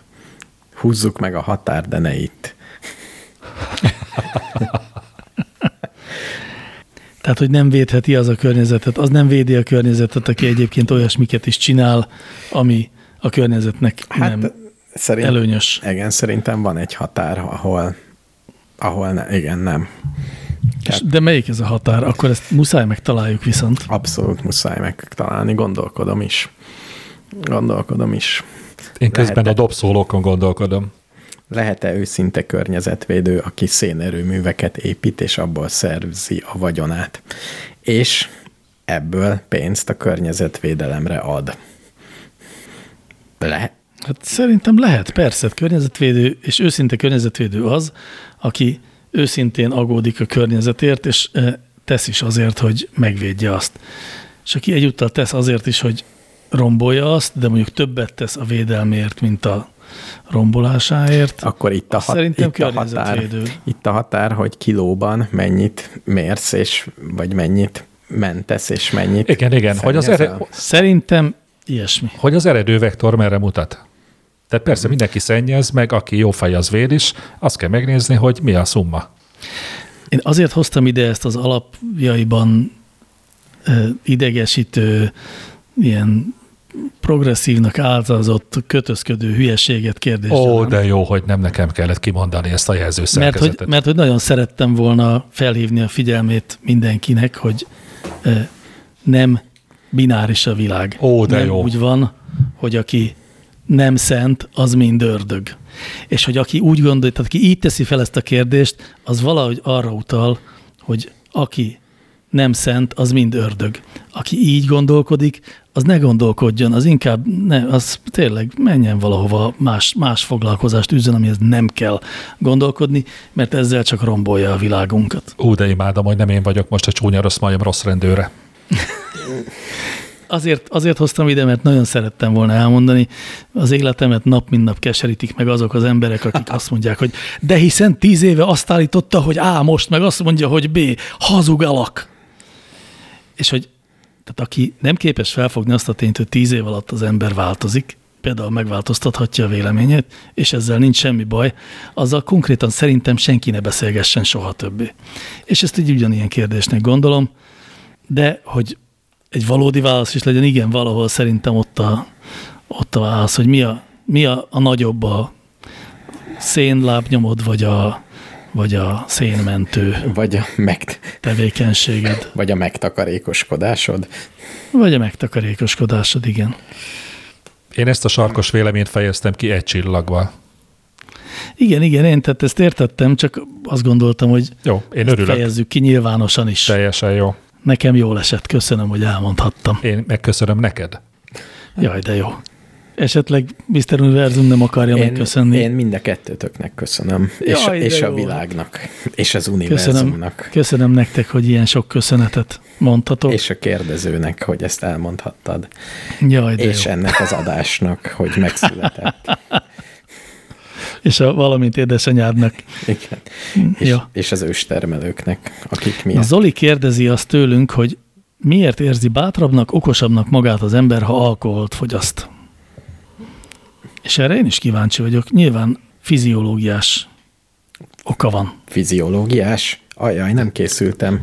Evolúciós Jó, azt én sem tudom, hogy mit jelent ez a szó. Hát figyeljetek, mert hát nem, szerintem nem van bonyolult ez. Hát az, hogy a gátlásokat szabadítja föl, tehát az emberben vannak saját maga felé is gátlásai, tehát hogy nem mer kimondani valamit, pedig belülről nagyon-nagyon úgy érzi, hogy ezt úgy kéne, és ha ezek a gátlások felszabadulnak, akkor a világ legnagyobb katarzisa az, amikor végre kimondhatod, ami ott van már benned baromi régóta. És ennek megörülsz, és azt gondolod, hogy kurva jó fej vagy. Egyszerűen elveszted a józan eszed, és azt gondolod, hogy mindenkinél erősebb vagyok. Nem a józan, eszed, nem a józan eszedet veszíted el, hanem, hanem azt a rendőrt küldöd aludni, Igen, aki igen, egész igen, napot igen. van benned. Aki azt mondja, hogy figyelj, nézd magadra, hát látod, milyen csenevész vagy. Hát meg aki azt mondja, hogy figyelj, ha ezt most hangosan kimondod, akkor hülyének fognak nézni. Így. Pontosan az alkohol oldja a gátlásokat.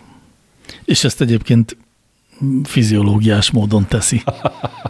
Most már bátran mondom ezt, hiszen senki nincs itt, aki az orromra koppintson, hogy nem is tudod, mit jelent az a szó. Én- Én azért azt gyanítom, hogy a kémia is szerepel ebben, nem csak a fiziológia. Ó, oh -oh. Ez két külön dolog? Ez két külön dolog. A fiziológia, tudjátok, mit jelent? Az az élettan. élettani módon fejti ki Jó. hatását az alkohol a gátlásokra. Szerintem ezt, Egyezzünk, ezt lehet egy- védeni, ezt az állást. Egyezzünk ki ebben. Jó. Nagyon jó. Akkor ezen gyorsan túllendültünk. Hát, egy- muszáj egy nehéz kérdést is feltegyek. És Bakalinka kérdése, ráadásul első kérdezőnk ő, egy nehéz kérdés. Szerintetek mit csináljunk azokkal a tizenévesekkel, majdnem 20 évesek már, akik nem akarnak külföldön egyetemre járni, mondván ők magyarok? Minden szellemi és anyagi feltételt megteremtettünk nekik, mégis maradni szeretnének, pedig az anyatejjel szívták magukba a menni jó, menni kell érzést. Annak persze örülünk, hogy közel maradnak hozzánk, na de ennek az országnak az egyet, ezeken az egyetemein, hát jaj. Szóval mit csináljunk azokkal a tizenévesekkel, akik nem akarnak külföldre menni, pedig mehetnének? Hát van ötletem. Na, Küldjük ki őket külföldre, valami olyan dolog, olyan helyre, amit szeretnének. Nagy fesztivál, ez az. Tehát, hogy egy kicsit, kicsit lássák, hogy külföld az mi, miről szól. Ez hát, hogy úgy gondolod, hogy ők nem látták még, Én azt azért gondolom, nem akarnak aha, hogy nem volt, menni hogy külföldre? nem voltak eleget külföldön. Vagy nem ismerkedtek meg külföldiekkel. Doktor úr lovát meglovagolnám, hogy több körülményt. De azt gondolom, igen. Vagy Ez majdnem, ez majdnem olyan, mintha azt hazudnád neki, hogy vettél neki vonatjegyet Győrbe, de közben Bécsig vetted. És abban bízol, hogy amikor onnan visszakeveredik, akkor azt mondja, ó, én mégiscsak egyetemre akarok menni Igen. német Ha, ha, ha, egy kicsit több ener, fizikát. ha egy kicsit több ener- energiát akarsz belefetszolni ebbe a módszerbe, akkor kimész arra a Bécsi pályaudvarra, ahol le fogsz állni, és egy kurva a Győr feliratot helyezel el. Biztos, ami biztos. Biztos, hogy nehogy visszaforduljon azonnal. De én inkább messzebbre küldeném, ahonnét nehezebb visszajönni. Ez jó. De közben kidolgoztam a másik körülményelméletemet, lehet, hogy már annyit volt külföldön, hogy azt mondja, hogy ebbe semmi érdekes nincs. Itt ugyanolyan, mint külföldön. Nem, nem, nem erről van szó, hiszen tudjuk, hogy miről van szó. Nem akarnak külföldön egyetemre járni, mondván ők magyarok. Mm. Tehát a magyarságukra hivatkozva miért is tanulnék én spanyolul eh, klasszika filológiát, mikor magyar vagyok? Ugyan nincsenek felmérések a birtokomban, de én azt gondolom, hogy nem ez van túlnyomó részben az indokok között, hanem inkább a bizonytalanságtól való félelem. Én is valami mást sejtek a háttérbe, de ha ezt mondják, Hát Bakalinka ezt állítja, nagyon határozottan. Én ezért inkább valamiféle érvrendszert próbálnék a kezébe adni, hát ha azzal meg tudja győzni a gyerekeket. Például mondhatná azt, hogy sajátítsák el azt a tudást, amit ott kint lehet megszerezni, hogy aztán a magyarok számára kamatoztassák ezt itthon. én meg azt mondanám, hogy az igazi nagy magyarok mind külföldön tanultak. Á, nem jók ezek. Nem jók ezek. Például mondjuk a, a Mondjuk doktor miniszterelnök úr, Hmm, nem, ilyen, nem de tudom. ő is tanult külföldön egyébként. Tényleg ő is tanult külföldön. Igen.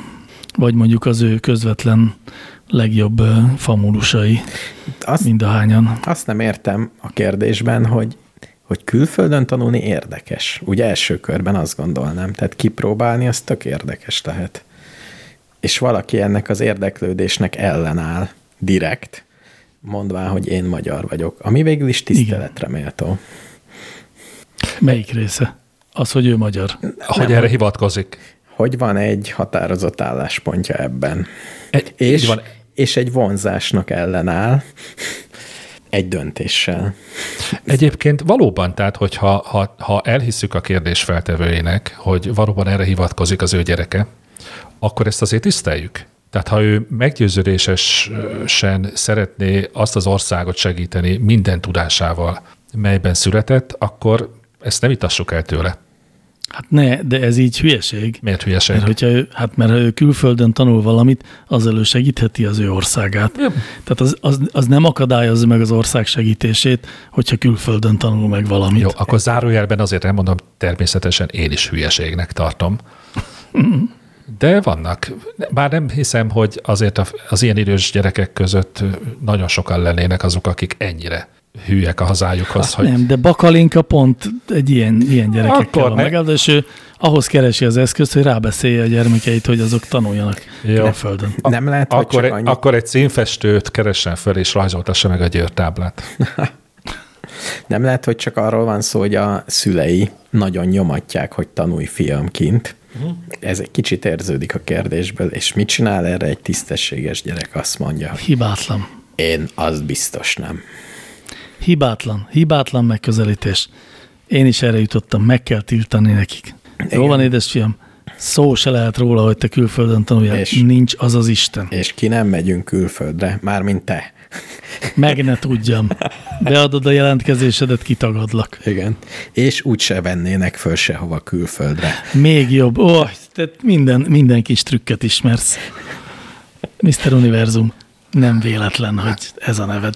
Hát nem tudom, gyerekek, én azért egy 18 éves fiatal felnőtt esetében ezt már inkább fogyatékoskán, fogyatékosságként értékelem, hogyha ilyen átlátszó átverésnek bedől. Hát ezt lehet szerintem természetesen egy kicsit jobban cizellálni, de szerintem felnőtteket is rendre lehet így befolyásolni. Nem mered, nem mersz itt leugrani, bibibi. Szerintem 70 éves korig is azon túl is működik. Jó, de ez igen, igen, ezt kell csinálni, nem mered. Gyáva szar vagy. Jó, nem, ez talán túlzás egy gyereknek, ilyet nem mondunk. Ú, nehéz ügy. Nem tudom, lehet hogy, lehet, hogy érdemes lenne megérteni, hogy az mit jelent ezen túl, hogy ők magyarok, hogy ez csak egy ilyen kifogás, vagy van egy ilyen koherens érrendszer mögötte. Mert ha van, hát akkor lehet, hogy szét kell tárni a karunkat, és azt mondani, hogy hát ők máshogy gondolkodnak, mint mi. Meg nem kell pánikba esni, tehát lehet, hogy egy évet jár Magyarországon, vagy kettőt, aztán ki akar menni, vagy fordítva. Tehát egy csomó változás lehet még. Igen, egyébként egy Erasmus azért befigyelhet úgy is, hogy itt kezdi el a közszolgálati egyetemet a gyermek. Igen. Reméljük nem erről van szó. Figyeljetek, azért olyan is van, és ezt, ezt személyes példából tudom, hiszen az én fiam is ilyen, aki egyáltalán nem vágyik arra, hogy külföldi egyetemre járjon. Ő teljesen meg van elégedve azzal az eltével, meg most a közgázra jár, meg van elégedve a munkahelyével, a munkájával, és mondta, hogy imádja Budapestet, és az utolsó gondolatai között sem szerepel az, hogy külföldre menjen. Én szerintem Bakalinka gyermekei azok pontosan ugyanezt a, ezt a helyzetet teremtik köréjük. És eszembe sem jut izé, két kézzel átlökni a határon. Majd magától rá fog jönni. Nyilván, ha nem úgy fog alakulni az élete, hogy elképzelte, azt feltételezem róla, hogy lesz annyira értelmes, hogy az a lehetőség is felmerül majd az agyában, hogy akkor megpróbálja máshol. Most, hogy mondod, egyébként kedvet csináltál nekem is ahhoz, hogy Bakalinkát rábeszéljem, hogy ne aggódjon ezen. Tehát azért ennek az országnak az egyetemei sem olyan rossz helyek. Ez nem igaz, hogy azok rossz helyek. Nem hát. Egyáltalán nem. Tehát itt jó egyetemek vannak, amin lehet tanulni. Mm, nem tanul sokféleséget, sokszínűséget, nem tanul önállóságot, az mind igaz, de speciál a tudományt szerintem ma Magyarországon meg lehet tanulni jól. Minden, úgy mindenképpen meg lehet tanulni, hogy aztán, ha később úgy dönt, hogy külföldre megy, akkor ezzel a tudással ott megállja a helyét. Vagy legalábbis mm, el tudja kezdeni Igen. ezt a, az akklimatizációt. Tehát nem zárja be magát ebbe az országba csak azért, mert magyar felsőoktatási intézményt végzett. Így van, tehát nem marad visszavonhatatlanul és végzetesen sekhülye. Így van. Lehet, hogy van egy pár szak, amiben egyébként ez van. Lehetséges. Nem tudom, most hirtelen nem, nem jut eszembe, Nekem se. hogy mi lenne az. De a legtöbb szakon, tehát jó, mondjuk igen, tehát hogyha a gyerek mindenképpen e, finnugrisztikára akar menni, akkor az tényleg nehéz lesz mondjuk, mit tudom én, amerikai egyetemen tanulni. Hmm, ki tudja. Vagy nem, Ki de nem tudja. javasolnám. Szerintem jobb finnugrisztika szakemberek vannak itthon, mint az USA-ban. De mondjuk egy fizikus, vagy egy, vagy egy orvos szakon máshol se lesz jobb. Az lehet, hogy szélesebb látókörre keletkezik az embernek, de az is lehet, hogy, hogy, hogy egy olyan kifejezést említsek, amit ma láttam egy YouTube videóban, vagy hallottam egy YouTube videóban. Tehát lehet, hogy itthon nem fog találkozni a menstruációs kanapé intézményével, de lehet, hogy enélkül is lehet jó fizikus. Nem kérdezek bele, hogy mit jelent a menstruációs kanapé, mert 43 perce megy a középső része az adásnak. Rendben, akkor ne is tegyen fel azt a további 8-9 kérdést, ami még hátra van ebből a részből? Ha csak nem tudunk egy perc alatt megválaszolni 8-9 kérdést. Ha csak.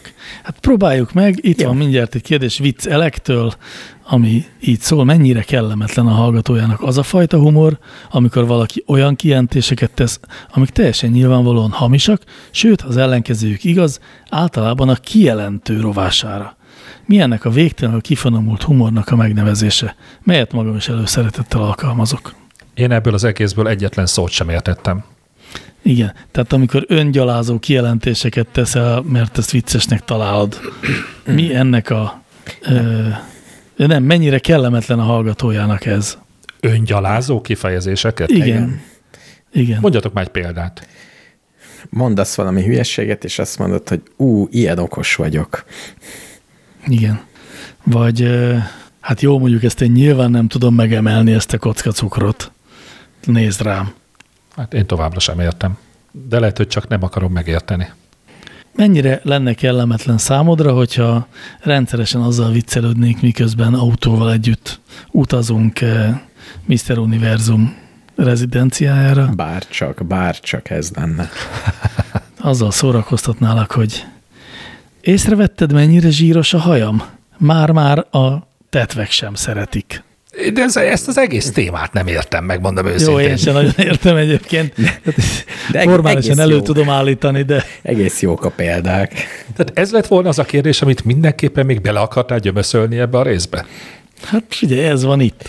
Igen, Ki nemes a, oda? igen, nemes a kérdés, mert akkor könnyen elintézzük. Mennyire kellemetlen? Ó, oh, Tízes skálán mennyire kellemetlen? Na, Öt. hét. hat. Jó, akkor a hat, hat jött ki átlagba. Hú. Köszönjük. Köszönjük a kérdést. Rutinunk megint kisegített. Igen. Akartok még egy kérdést? Igen, Hát, ha igen. azt is ilyen gyorsan Igen, meg igen, lehet igen. válaszolni? A kérdező Attila de pont, pont, pont. Változik-e az ember illatízlése? Minek van jó illata? Mindenkinek büdös a büdös? A középkorban sok helyen még ma is a fekáliaszagú utca mindennapos volt. Büdösnek érezték mégis magukat a középkorban, ezért használtak parfümöt? Lár András szerint fiatalon indiánkodott a bakonyban, egy hét után nem leszünk büdösebbek, igaz ez? Ez sok kérdés, de mind a szagról szól, a testszagról. Gyorsan a végével kezdeném Lár András szerint egy hét után nem leszünk büdösebbek. Ez így van. Hát ha olyan társaságban, hogy vagy ahol együtt büdösödtök, nem? Nem, szerintem egy idő után tényleg az embernél beáll egy ilyen alapszag, ami már nem Ez, romlik. ez az a homeless szag, ami így elkerülsz a villamoson. A savanyú, büdös. Tehát mondjuk Hát, az szerintem legyen ez a nem vége. az a szag egyébként. Tehát evező túrán két hét után Igen. Az, az, az. A pont- savanyú. De, az nem, nem szokott az olyan savanyú lenni. de, de azt már akkor nem érzed. De utána ez lehet. még tud nőni. Tehát amikor már mellőled ülnek el a villamoson. Hát De van egy hát szint, ami után már nem lesz büdösebb az ember nyilván. Tehát Így van. nincs, Tehát így. van. nincs, nincs végtelen büdösség. Am- ami már olyan, hogy egyre nagyobb körben mennek ne- el az emberek körülötted.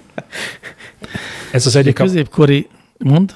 a, ja, még csak azt akartam mondani, hogy másrészt pedig az ember minden szagot megszokik. Csak időkérdése. Ajjajjajjaj. Így van, a középkorban az emberek igen büdösnek érezték magukat, ezért használtak-e parfümöt? Igen, ezért. Mi másért használtak volna? Most a, ha a középkorról, mint egy nagy, hatalmas egy monolit Jó, tömbről igen, egy beszélünk. kicsit talán áll, túl általánosítottam. Tehát azért a köznép nem csak a középkorban, de más korokban is kifejezetten szagos volt. De hát minthogy mindenki az volt, és az egész életüket így élték le, ezért ez nekik a világ legtermészetesebb dolga volt. Nem a szak felől közelítették meg, hanem hogy betegek vagy nem betegek. Igazán itt az első két kérdés az, ami valódi kérdés. Szerintem változik-e az ember illat ízlése, illetve minek van jó illata? A jó illat fogalmát próbáljuk megkeresni. Én még az elsőre, hogy szerintem változik, ahogy a ízlés, az érzékelés, az ízérzékelésed is változik, hogy nem szeretted a spenótot, aztán meg kifejezetten szereted az ízét. Vagy a sört. Még kézenfekvő példát Vagy a büdös sajtot. Igen. Azt én még mindig nem szeretem, de, De előbb értem, nem. mit mondasz. Nem szereted. Na jó, hogy ne ragadjunk le. Ne. Szóval, hogy minek van jó illata? Hogy, hogy definiáljuk a jó illatot? Nincsen Szerint- ilyen, hát nincsen józanese. Szerintem van egy gép, ami megmondja, hogy ennek jó illata van, vagy nem. Vagy van egy mesterséges intelligencia, ami egyszerűen a erről szóló nyilatkozatokból dolgozik, és Igen. amit az emberek túlnyomó többsége jó illatúnak tart, az jó Igen. illatú. Igen. Vagy, vagy él valahol a világban egy ember, aki hozzám hasonlatosan vállalta ezt a, ezt a szent feladatot, hogy minden illatról megmondja, hogy ez jó vagy rossz, ahogy én a zenéről. És van olyan illat, ami mondjuk az egyik kontinensennek él, kontinensen élőknek jó, a másik kontinensen élőknek meg nagyon rossz. Így van. De létezik Például ilyen? akik, persze, hát akik az Antarktiszon élnek, azok számára a mi kontinensünkön levő illatok elég nagy százalék, az biztos rossz, hiszen ijesztő, idegen. De tényleg, ha egy eszkimóval egy rózsát megszagoltatnék, az tetszene neki, vagy nem? Vagy dobna egy hátast. Igen, azt mondaná, hogy ó, Va- Túl intenzív, túl édes. ezt ki kéne próbálni. Én ezt a Kísérleti kísérleti után adásba tenném. Kedves hallgatók, ha valaki tud hozni egy eszkimót, mi hozunk rózsát. Jó, figyeljetek, nem kell eszkimót hozni, ott lesznek nekünk a kubaiak. Azért az is egy sziget. Az is igaz. Én azért, én ezért Jó. jobban örülnék egy eszkimónak, ha szerintem pontosabb lenne a vizsgálat. Figyeljetek, minket majd ők fognak szagoltatni izzadt kövérnők combján sodort szivarokkal, hmm. mi meg majd viszünk valamit, amit ők nem szagoltak még sose. Nagyon jó. Mi lenne az? Mákos tészta. Mákos tészta. Jó, mi? Nincs erről egy zeneszám? Ó, De. végre. Biztos, hogy lesz. Tegy, tegyünk be. Tegyünk be egy számot a mákos tésztáról.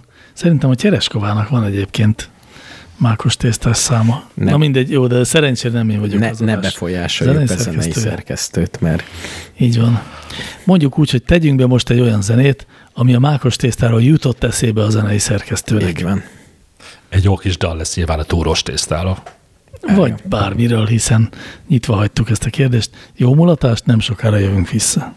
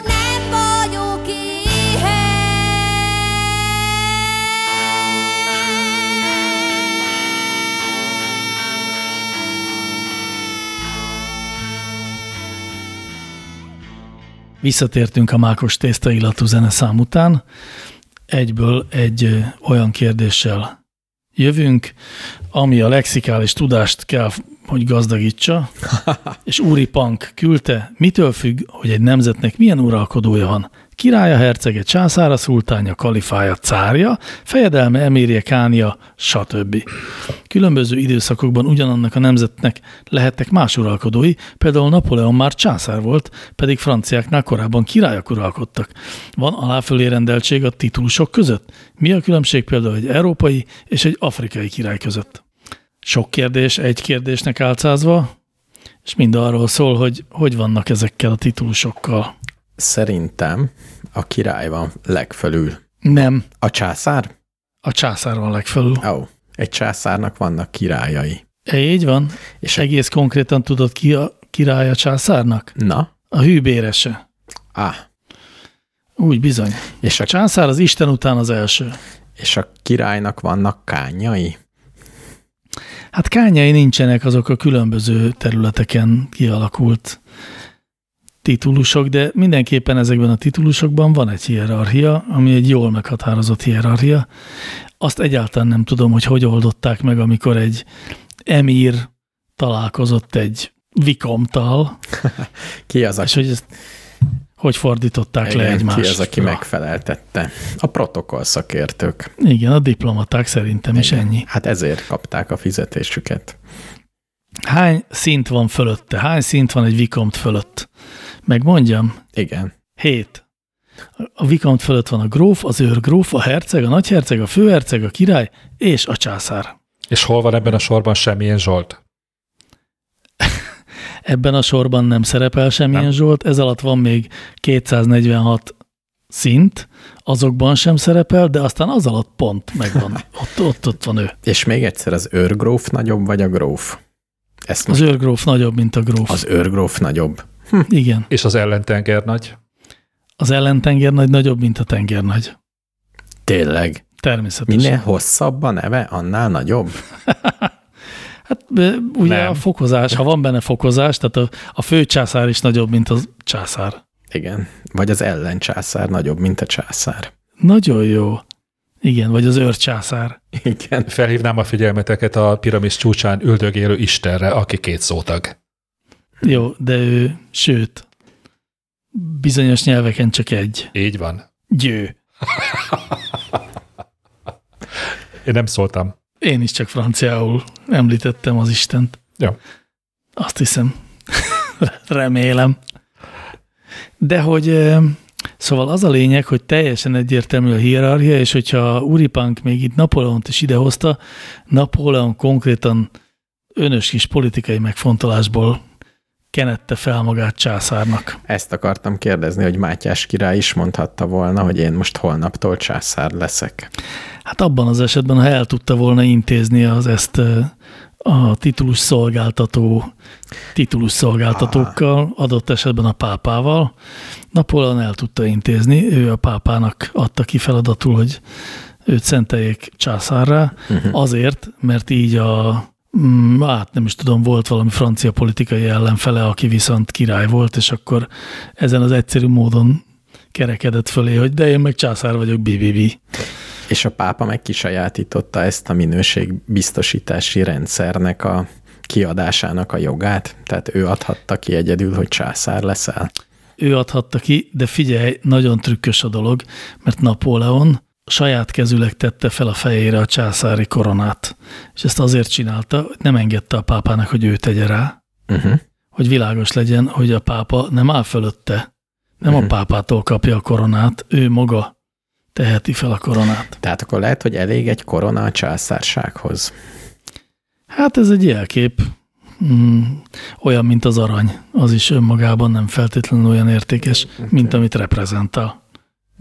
Azon gondolkozom, hogy hogy lehet belőlem még őrgróf, de Én szerintem most megragadhatjuk az alkalmat, és egy percet elkülöníthetünk arra, hogy téged őrgróffá kinevezzünk. de nektek megvan a jogosultságotok erre. De, Természetesen. de, de, de, de épp ezt akartam mondani, hogy az, nincsenek erre egységes, univerzális szabályok, hogy ki lehet császár, meg őrgróf. Az a lényeg, hogy akár császár, akár őrgróf szeretnél lenni, akkor lehetsz az, hogyha a te környezeted ezt elfogadja. Már pedig szerintem mi ketten bármit elfogadunk. Jó, én az őrgrófot választom. Nagyon jó. Csak. Igen, Timit? Én is elfogadom. Cserébe én is elfogadom. Legyen ez egy ilyen szövetség. Nagyon jó. Választhattok ti is. Dr. Egri János doktor mit választ? Hm. Hát ha gyorsan kell választanom, akkor ellentenger nagy. Nagyon jó. Én pedig akkor császár szeretnék lenni, Nem ha nem hibázik. haragszotok. FX Mester sose hibázik. A kiélezett helyzetekben pontos, egyszerű válaszokat Így ad. van, nem, ez az álszerénység, ez sehova nem vezet. Így kell csinálni. Igen. Szerintem így is jobban hangzik az őrgróf. Szerintem is, de előfordulhat az a helyzet, az ember császár, és van egy másik császár is a porondon. Magával Napóleonnal is ez történt, hogy ő ugye császár lett, de ott volt második Ferenc császár, aki szintén császár volt. És mit csinált Napóleon? Lemondatta. Tényleg hivatalosan akkor az egész bolygón egy darab császár lehet? Dehogy is. Hát Ezen közben azért például Japánban is volt császár. Hát igen, meg biztos volt más hely, ahol kánok voltak, akik eh, szintén azt hirdették, hogy ők Isten után az elsők. Uh-huh.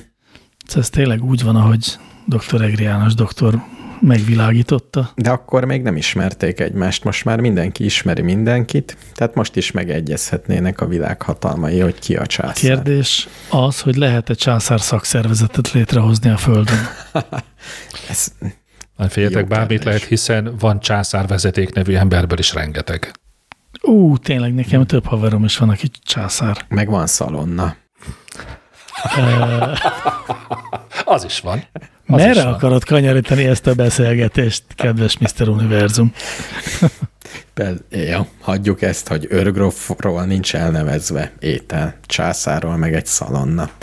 Biztos vagyok benne, hogy van őrgróf torta, Ki meg az őrgróf főzelék. Ó, oh, ó, oh, igen. Ellentenger nagy tészta. Az is biztos van. Nem, az nem ellentenger nagyos. Nem. Nem, jó, nem. Oké. Okay.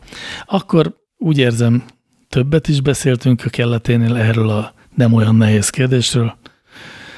A következő kérdést sem a kérdező nevét, sem magát a kérdést nem tudom úgy föltenni, hogyha nem takarjátok el, kedves hallgatók, a gyerekek fülét és szemét. Uh, Istenem. Kedves gyerekhallgatókat most megkérném, hogy ne figyeljenek ide, hiszen Fasz Jóska kérdését kell feltegyem, miszerint mennyire közönséges felnőttként káromkodni. Gyerekként szinte megvethettem azt, aki csúnyán beszél, most meg középkorúként gecire leszarom. Mennyire közönséges?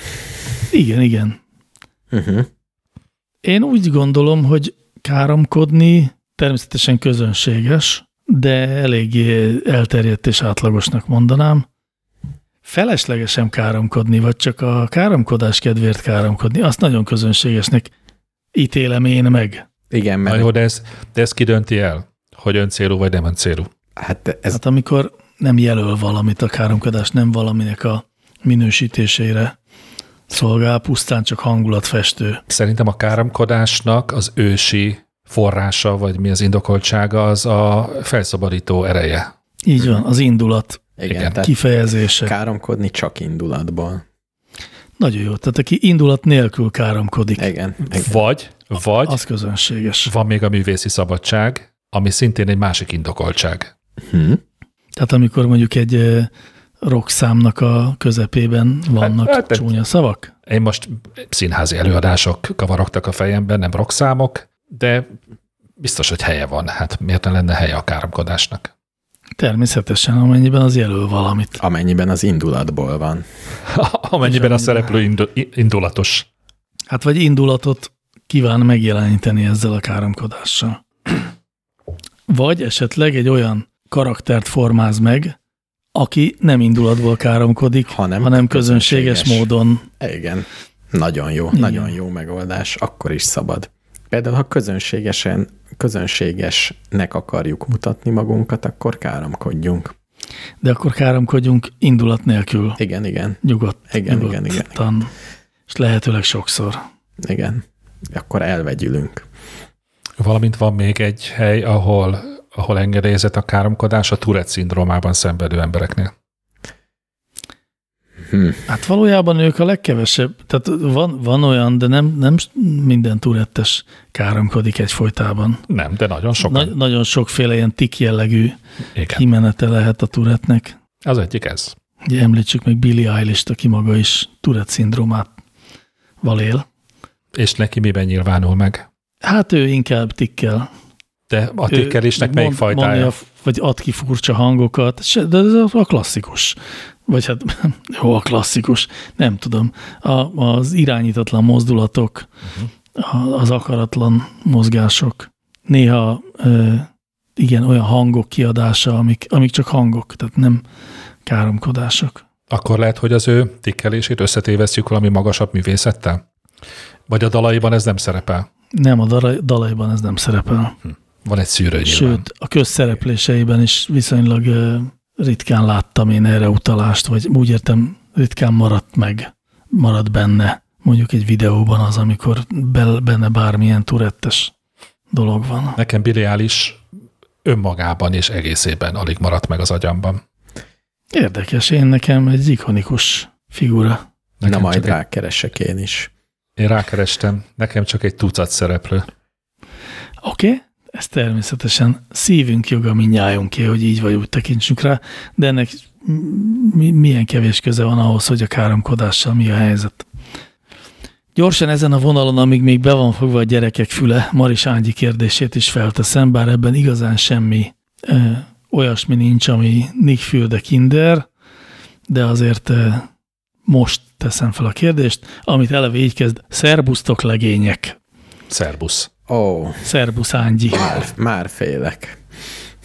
Miért akarja a buksi kutyám, bocsánat a kifejezésért, meghágni a lábamat? A szomszédasszony azt mondja, hogy ez annak a jele, hogy az uram hűtlen. Lehetséges ez? Igen, Lehetséges szerintem. szerintem is. Sőt, mi több valószínű. De nem az a kérdés, hogy az ura hűtlene, Hanem, hogy van-e hogy az lehetséges-e, hanem hogy a buksi kutya lábhágása azt jelöli-e. Én erre válaszoltam.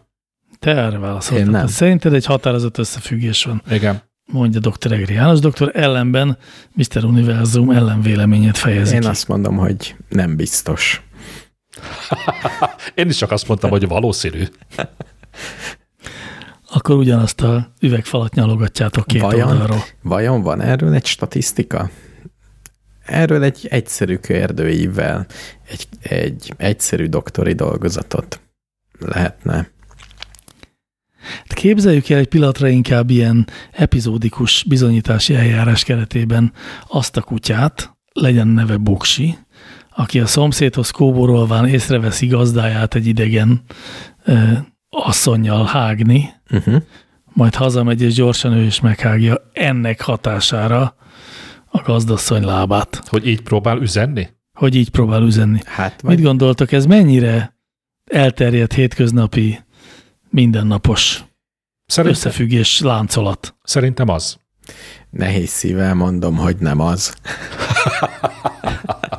Szerint, akkor mondd azt, hogy Én az. sem szívesen mondok ellent, de hát ez nem lehetséges. Dehogy nem, ne vicceljetek már. Szerintem, Hát, Szerintem a kutya sok esetben más okokból hágja meg szerint, azt a lábat. De szerintem, lehet, meg, ebből. szerintem csak ezért. Csak ezért. Mert valamit látott. Igen. Ne becsüljük le a falusi emberek tapasztalatát.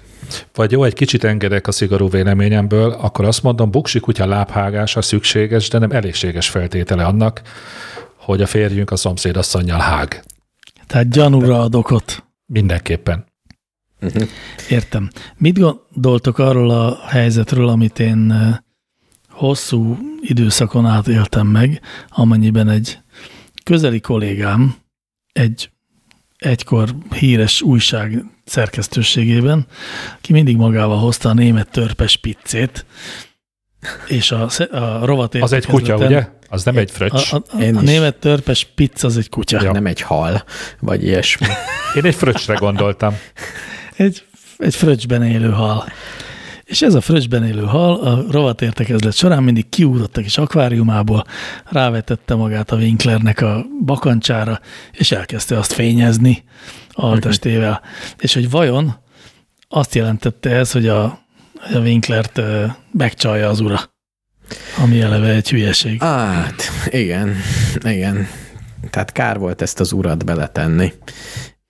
Így, Ja, ez De működ, ugye, ez nemtől független. Tehát ebben az esetben Winkler Robert felesége volt hűtlen. Nagy valószínűséggel. lehet. Figyeljetek, én 11 óra után csak ilyen válaszokra vagyok hajlandó. jó, Akkor még 8 percünk van arra, hogy pörgessük fel. Ez csak egy figyelmeztetés volt. rendben. Hát nem tudom, hogy Maris Ágyinak megválaszoltuk-e a kérdést. Én szerintem legyen az, hogy kérdezzen rá az uránál. Egyen, állítsa érére a dolgokat. Egy, egy kis Édes uram, Boksi kutyám meghágta a lábomat. Megcsalszete a szomszédasszonya. hát ennyi. És küldje be az eredményt. Igen, mit mondott az ura? Az jó. De vajon lehet még más oka is annak egyébként, hogy egy kutya hát lényegében önkielégítést végez a például a lábunkon? Hát lehet például az, hogy katolikus pap. A kutya? Igen. Még- Szerintem nem szentelnek fel kutyákat Még, még nincs papnak soha. 11 óra. Még egy kicsit várjunk. Szerintem meg a cölibátusban élő kutyáknál ez mindennapos jelenség. Aha, értem. Jó.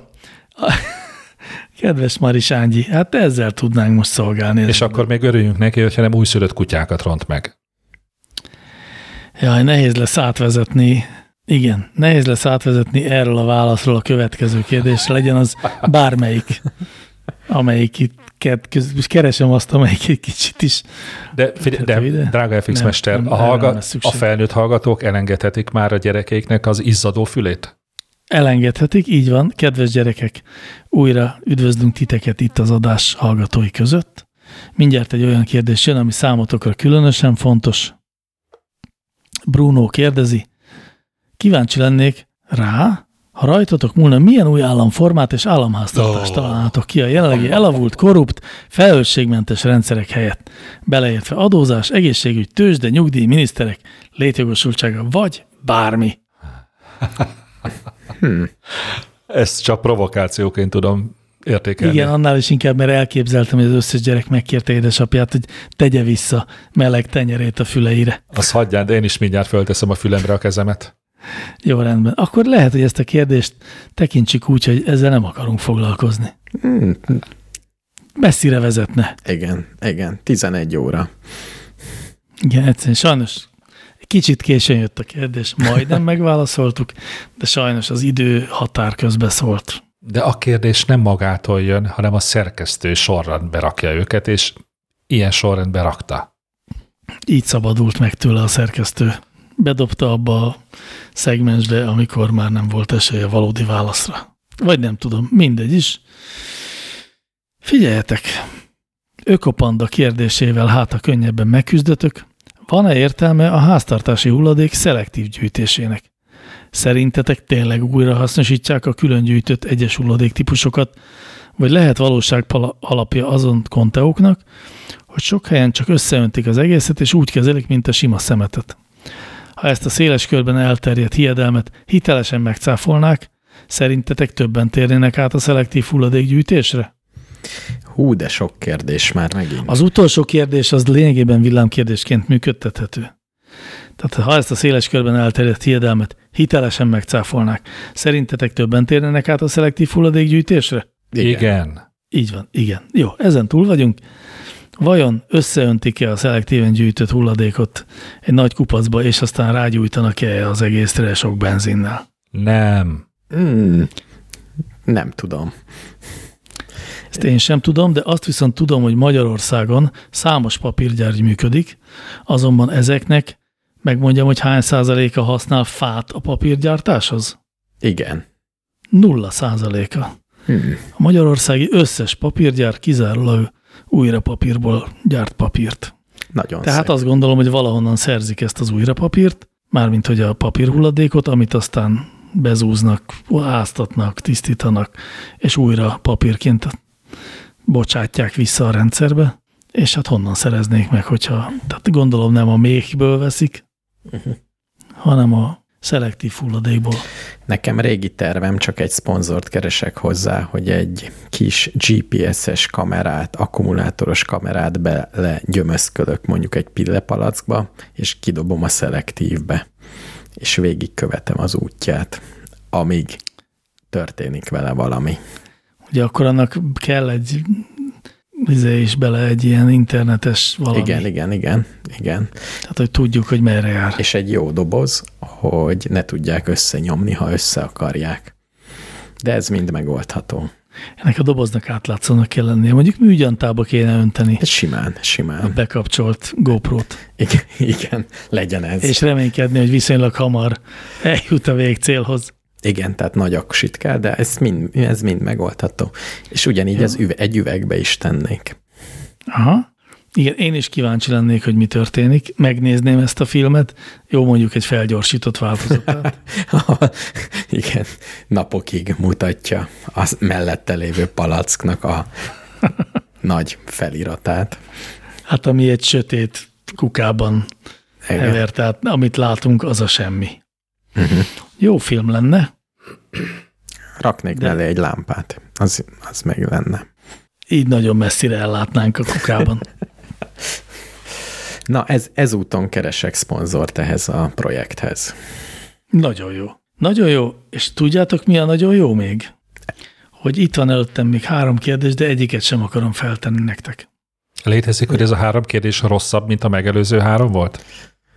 Hát legalábbis bonyolultabb, Uh-huh. összetettebb és ö, olyasmiban, amiről nincs kedvünk beszélgetni. Jó, akkor egy zene. Akkor egy zene, ami egyúttal azt is jelenti, hogy véget ér a Csúnya Rossz Majom Podcast 43. adása, mert hogy ez a búcsú zene lesz, de ne keseredjenek el azok, akiknek a kérdése most nem került sorra, már csak azért sem, mert eh, van köztük olyan, akinek vagy másik kérdése már sorra került, és hát ha jövő héten, vagy egyszer egy másik szebb világban, ahol hosszú és bonyolult kérdéseket válaszolnak meg a Csúnya Rossz Majom sasai.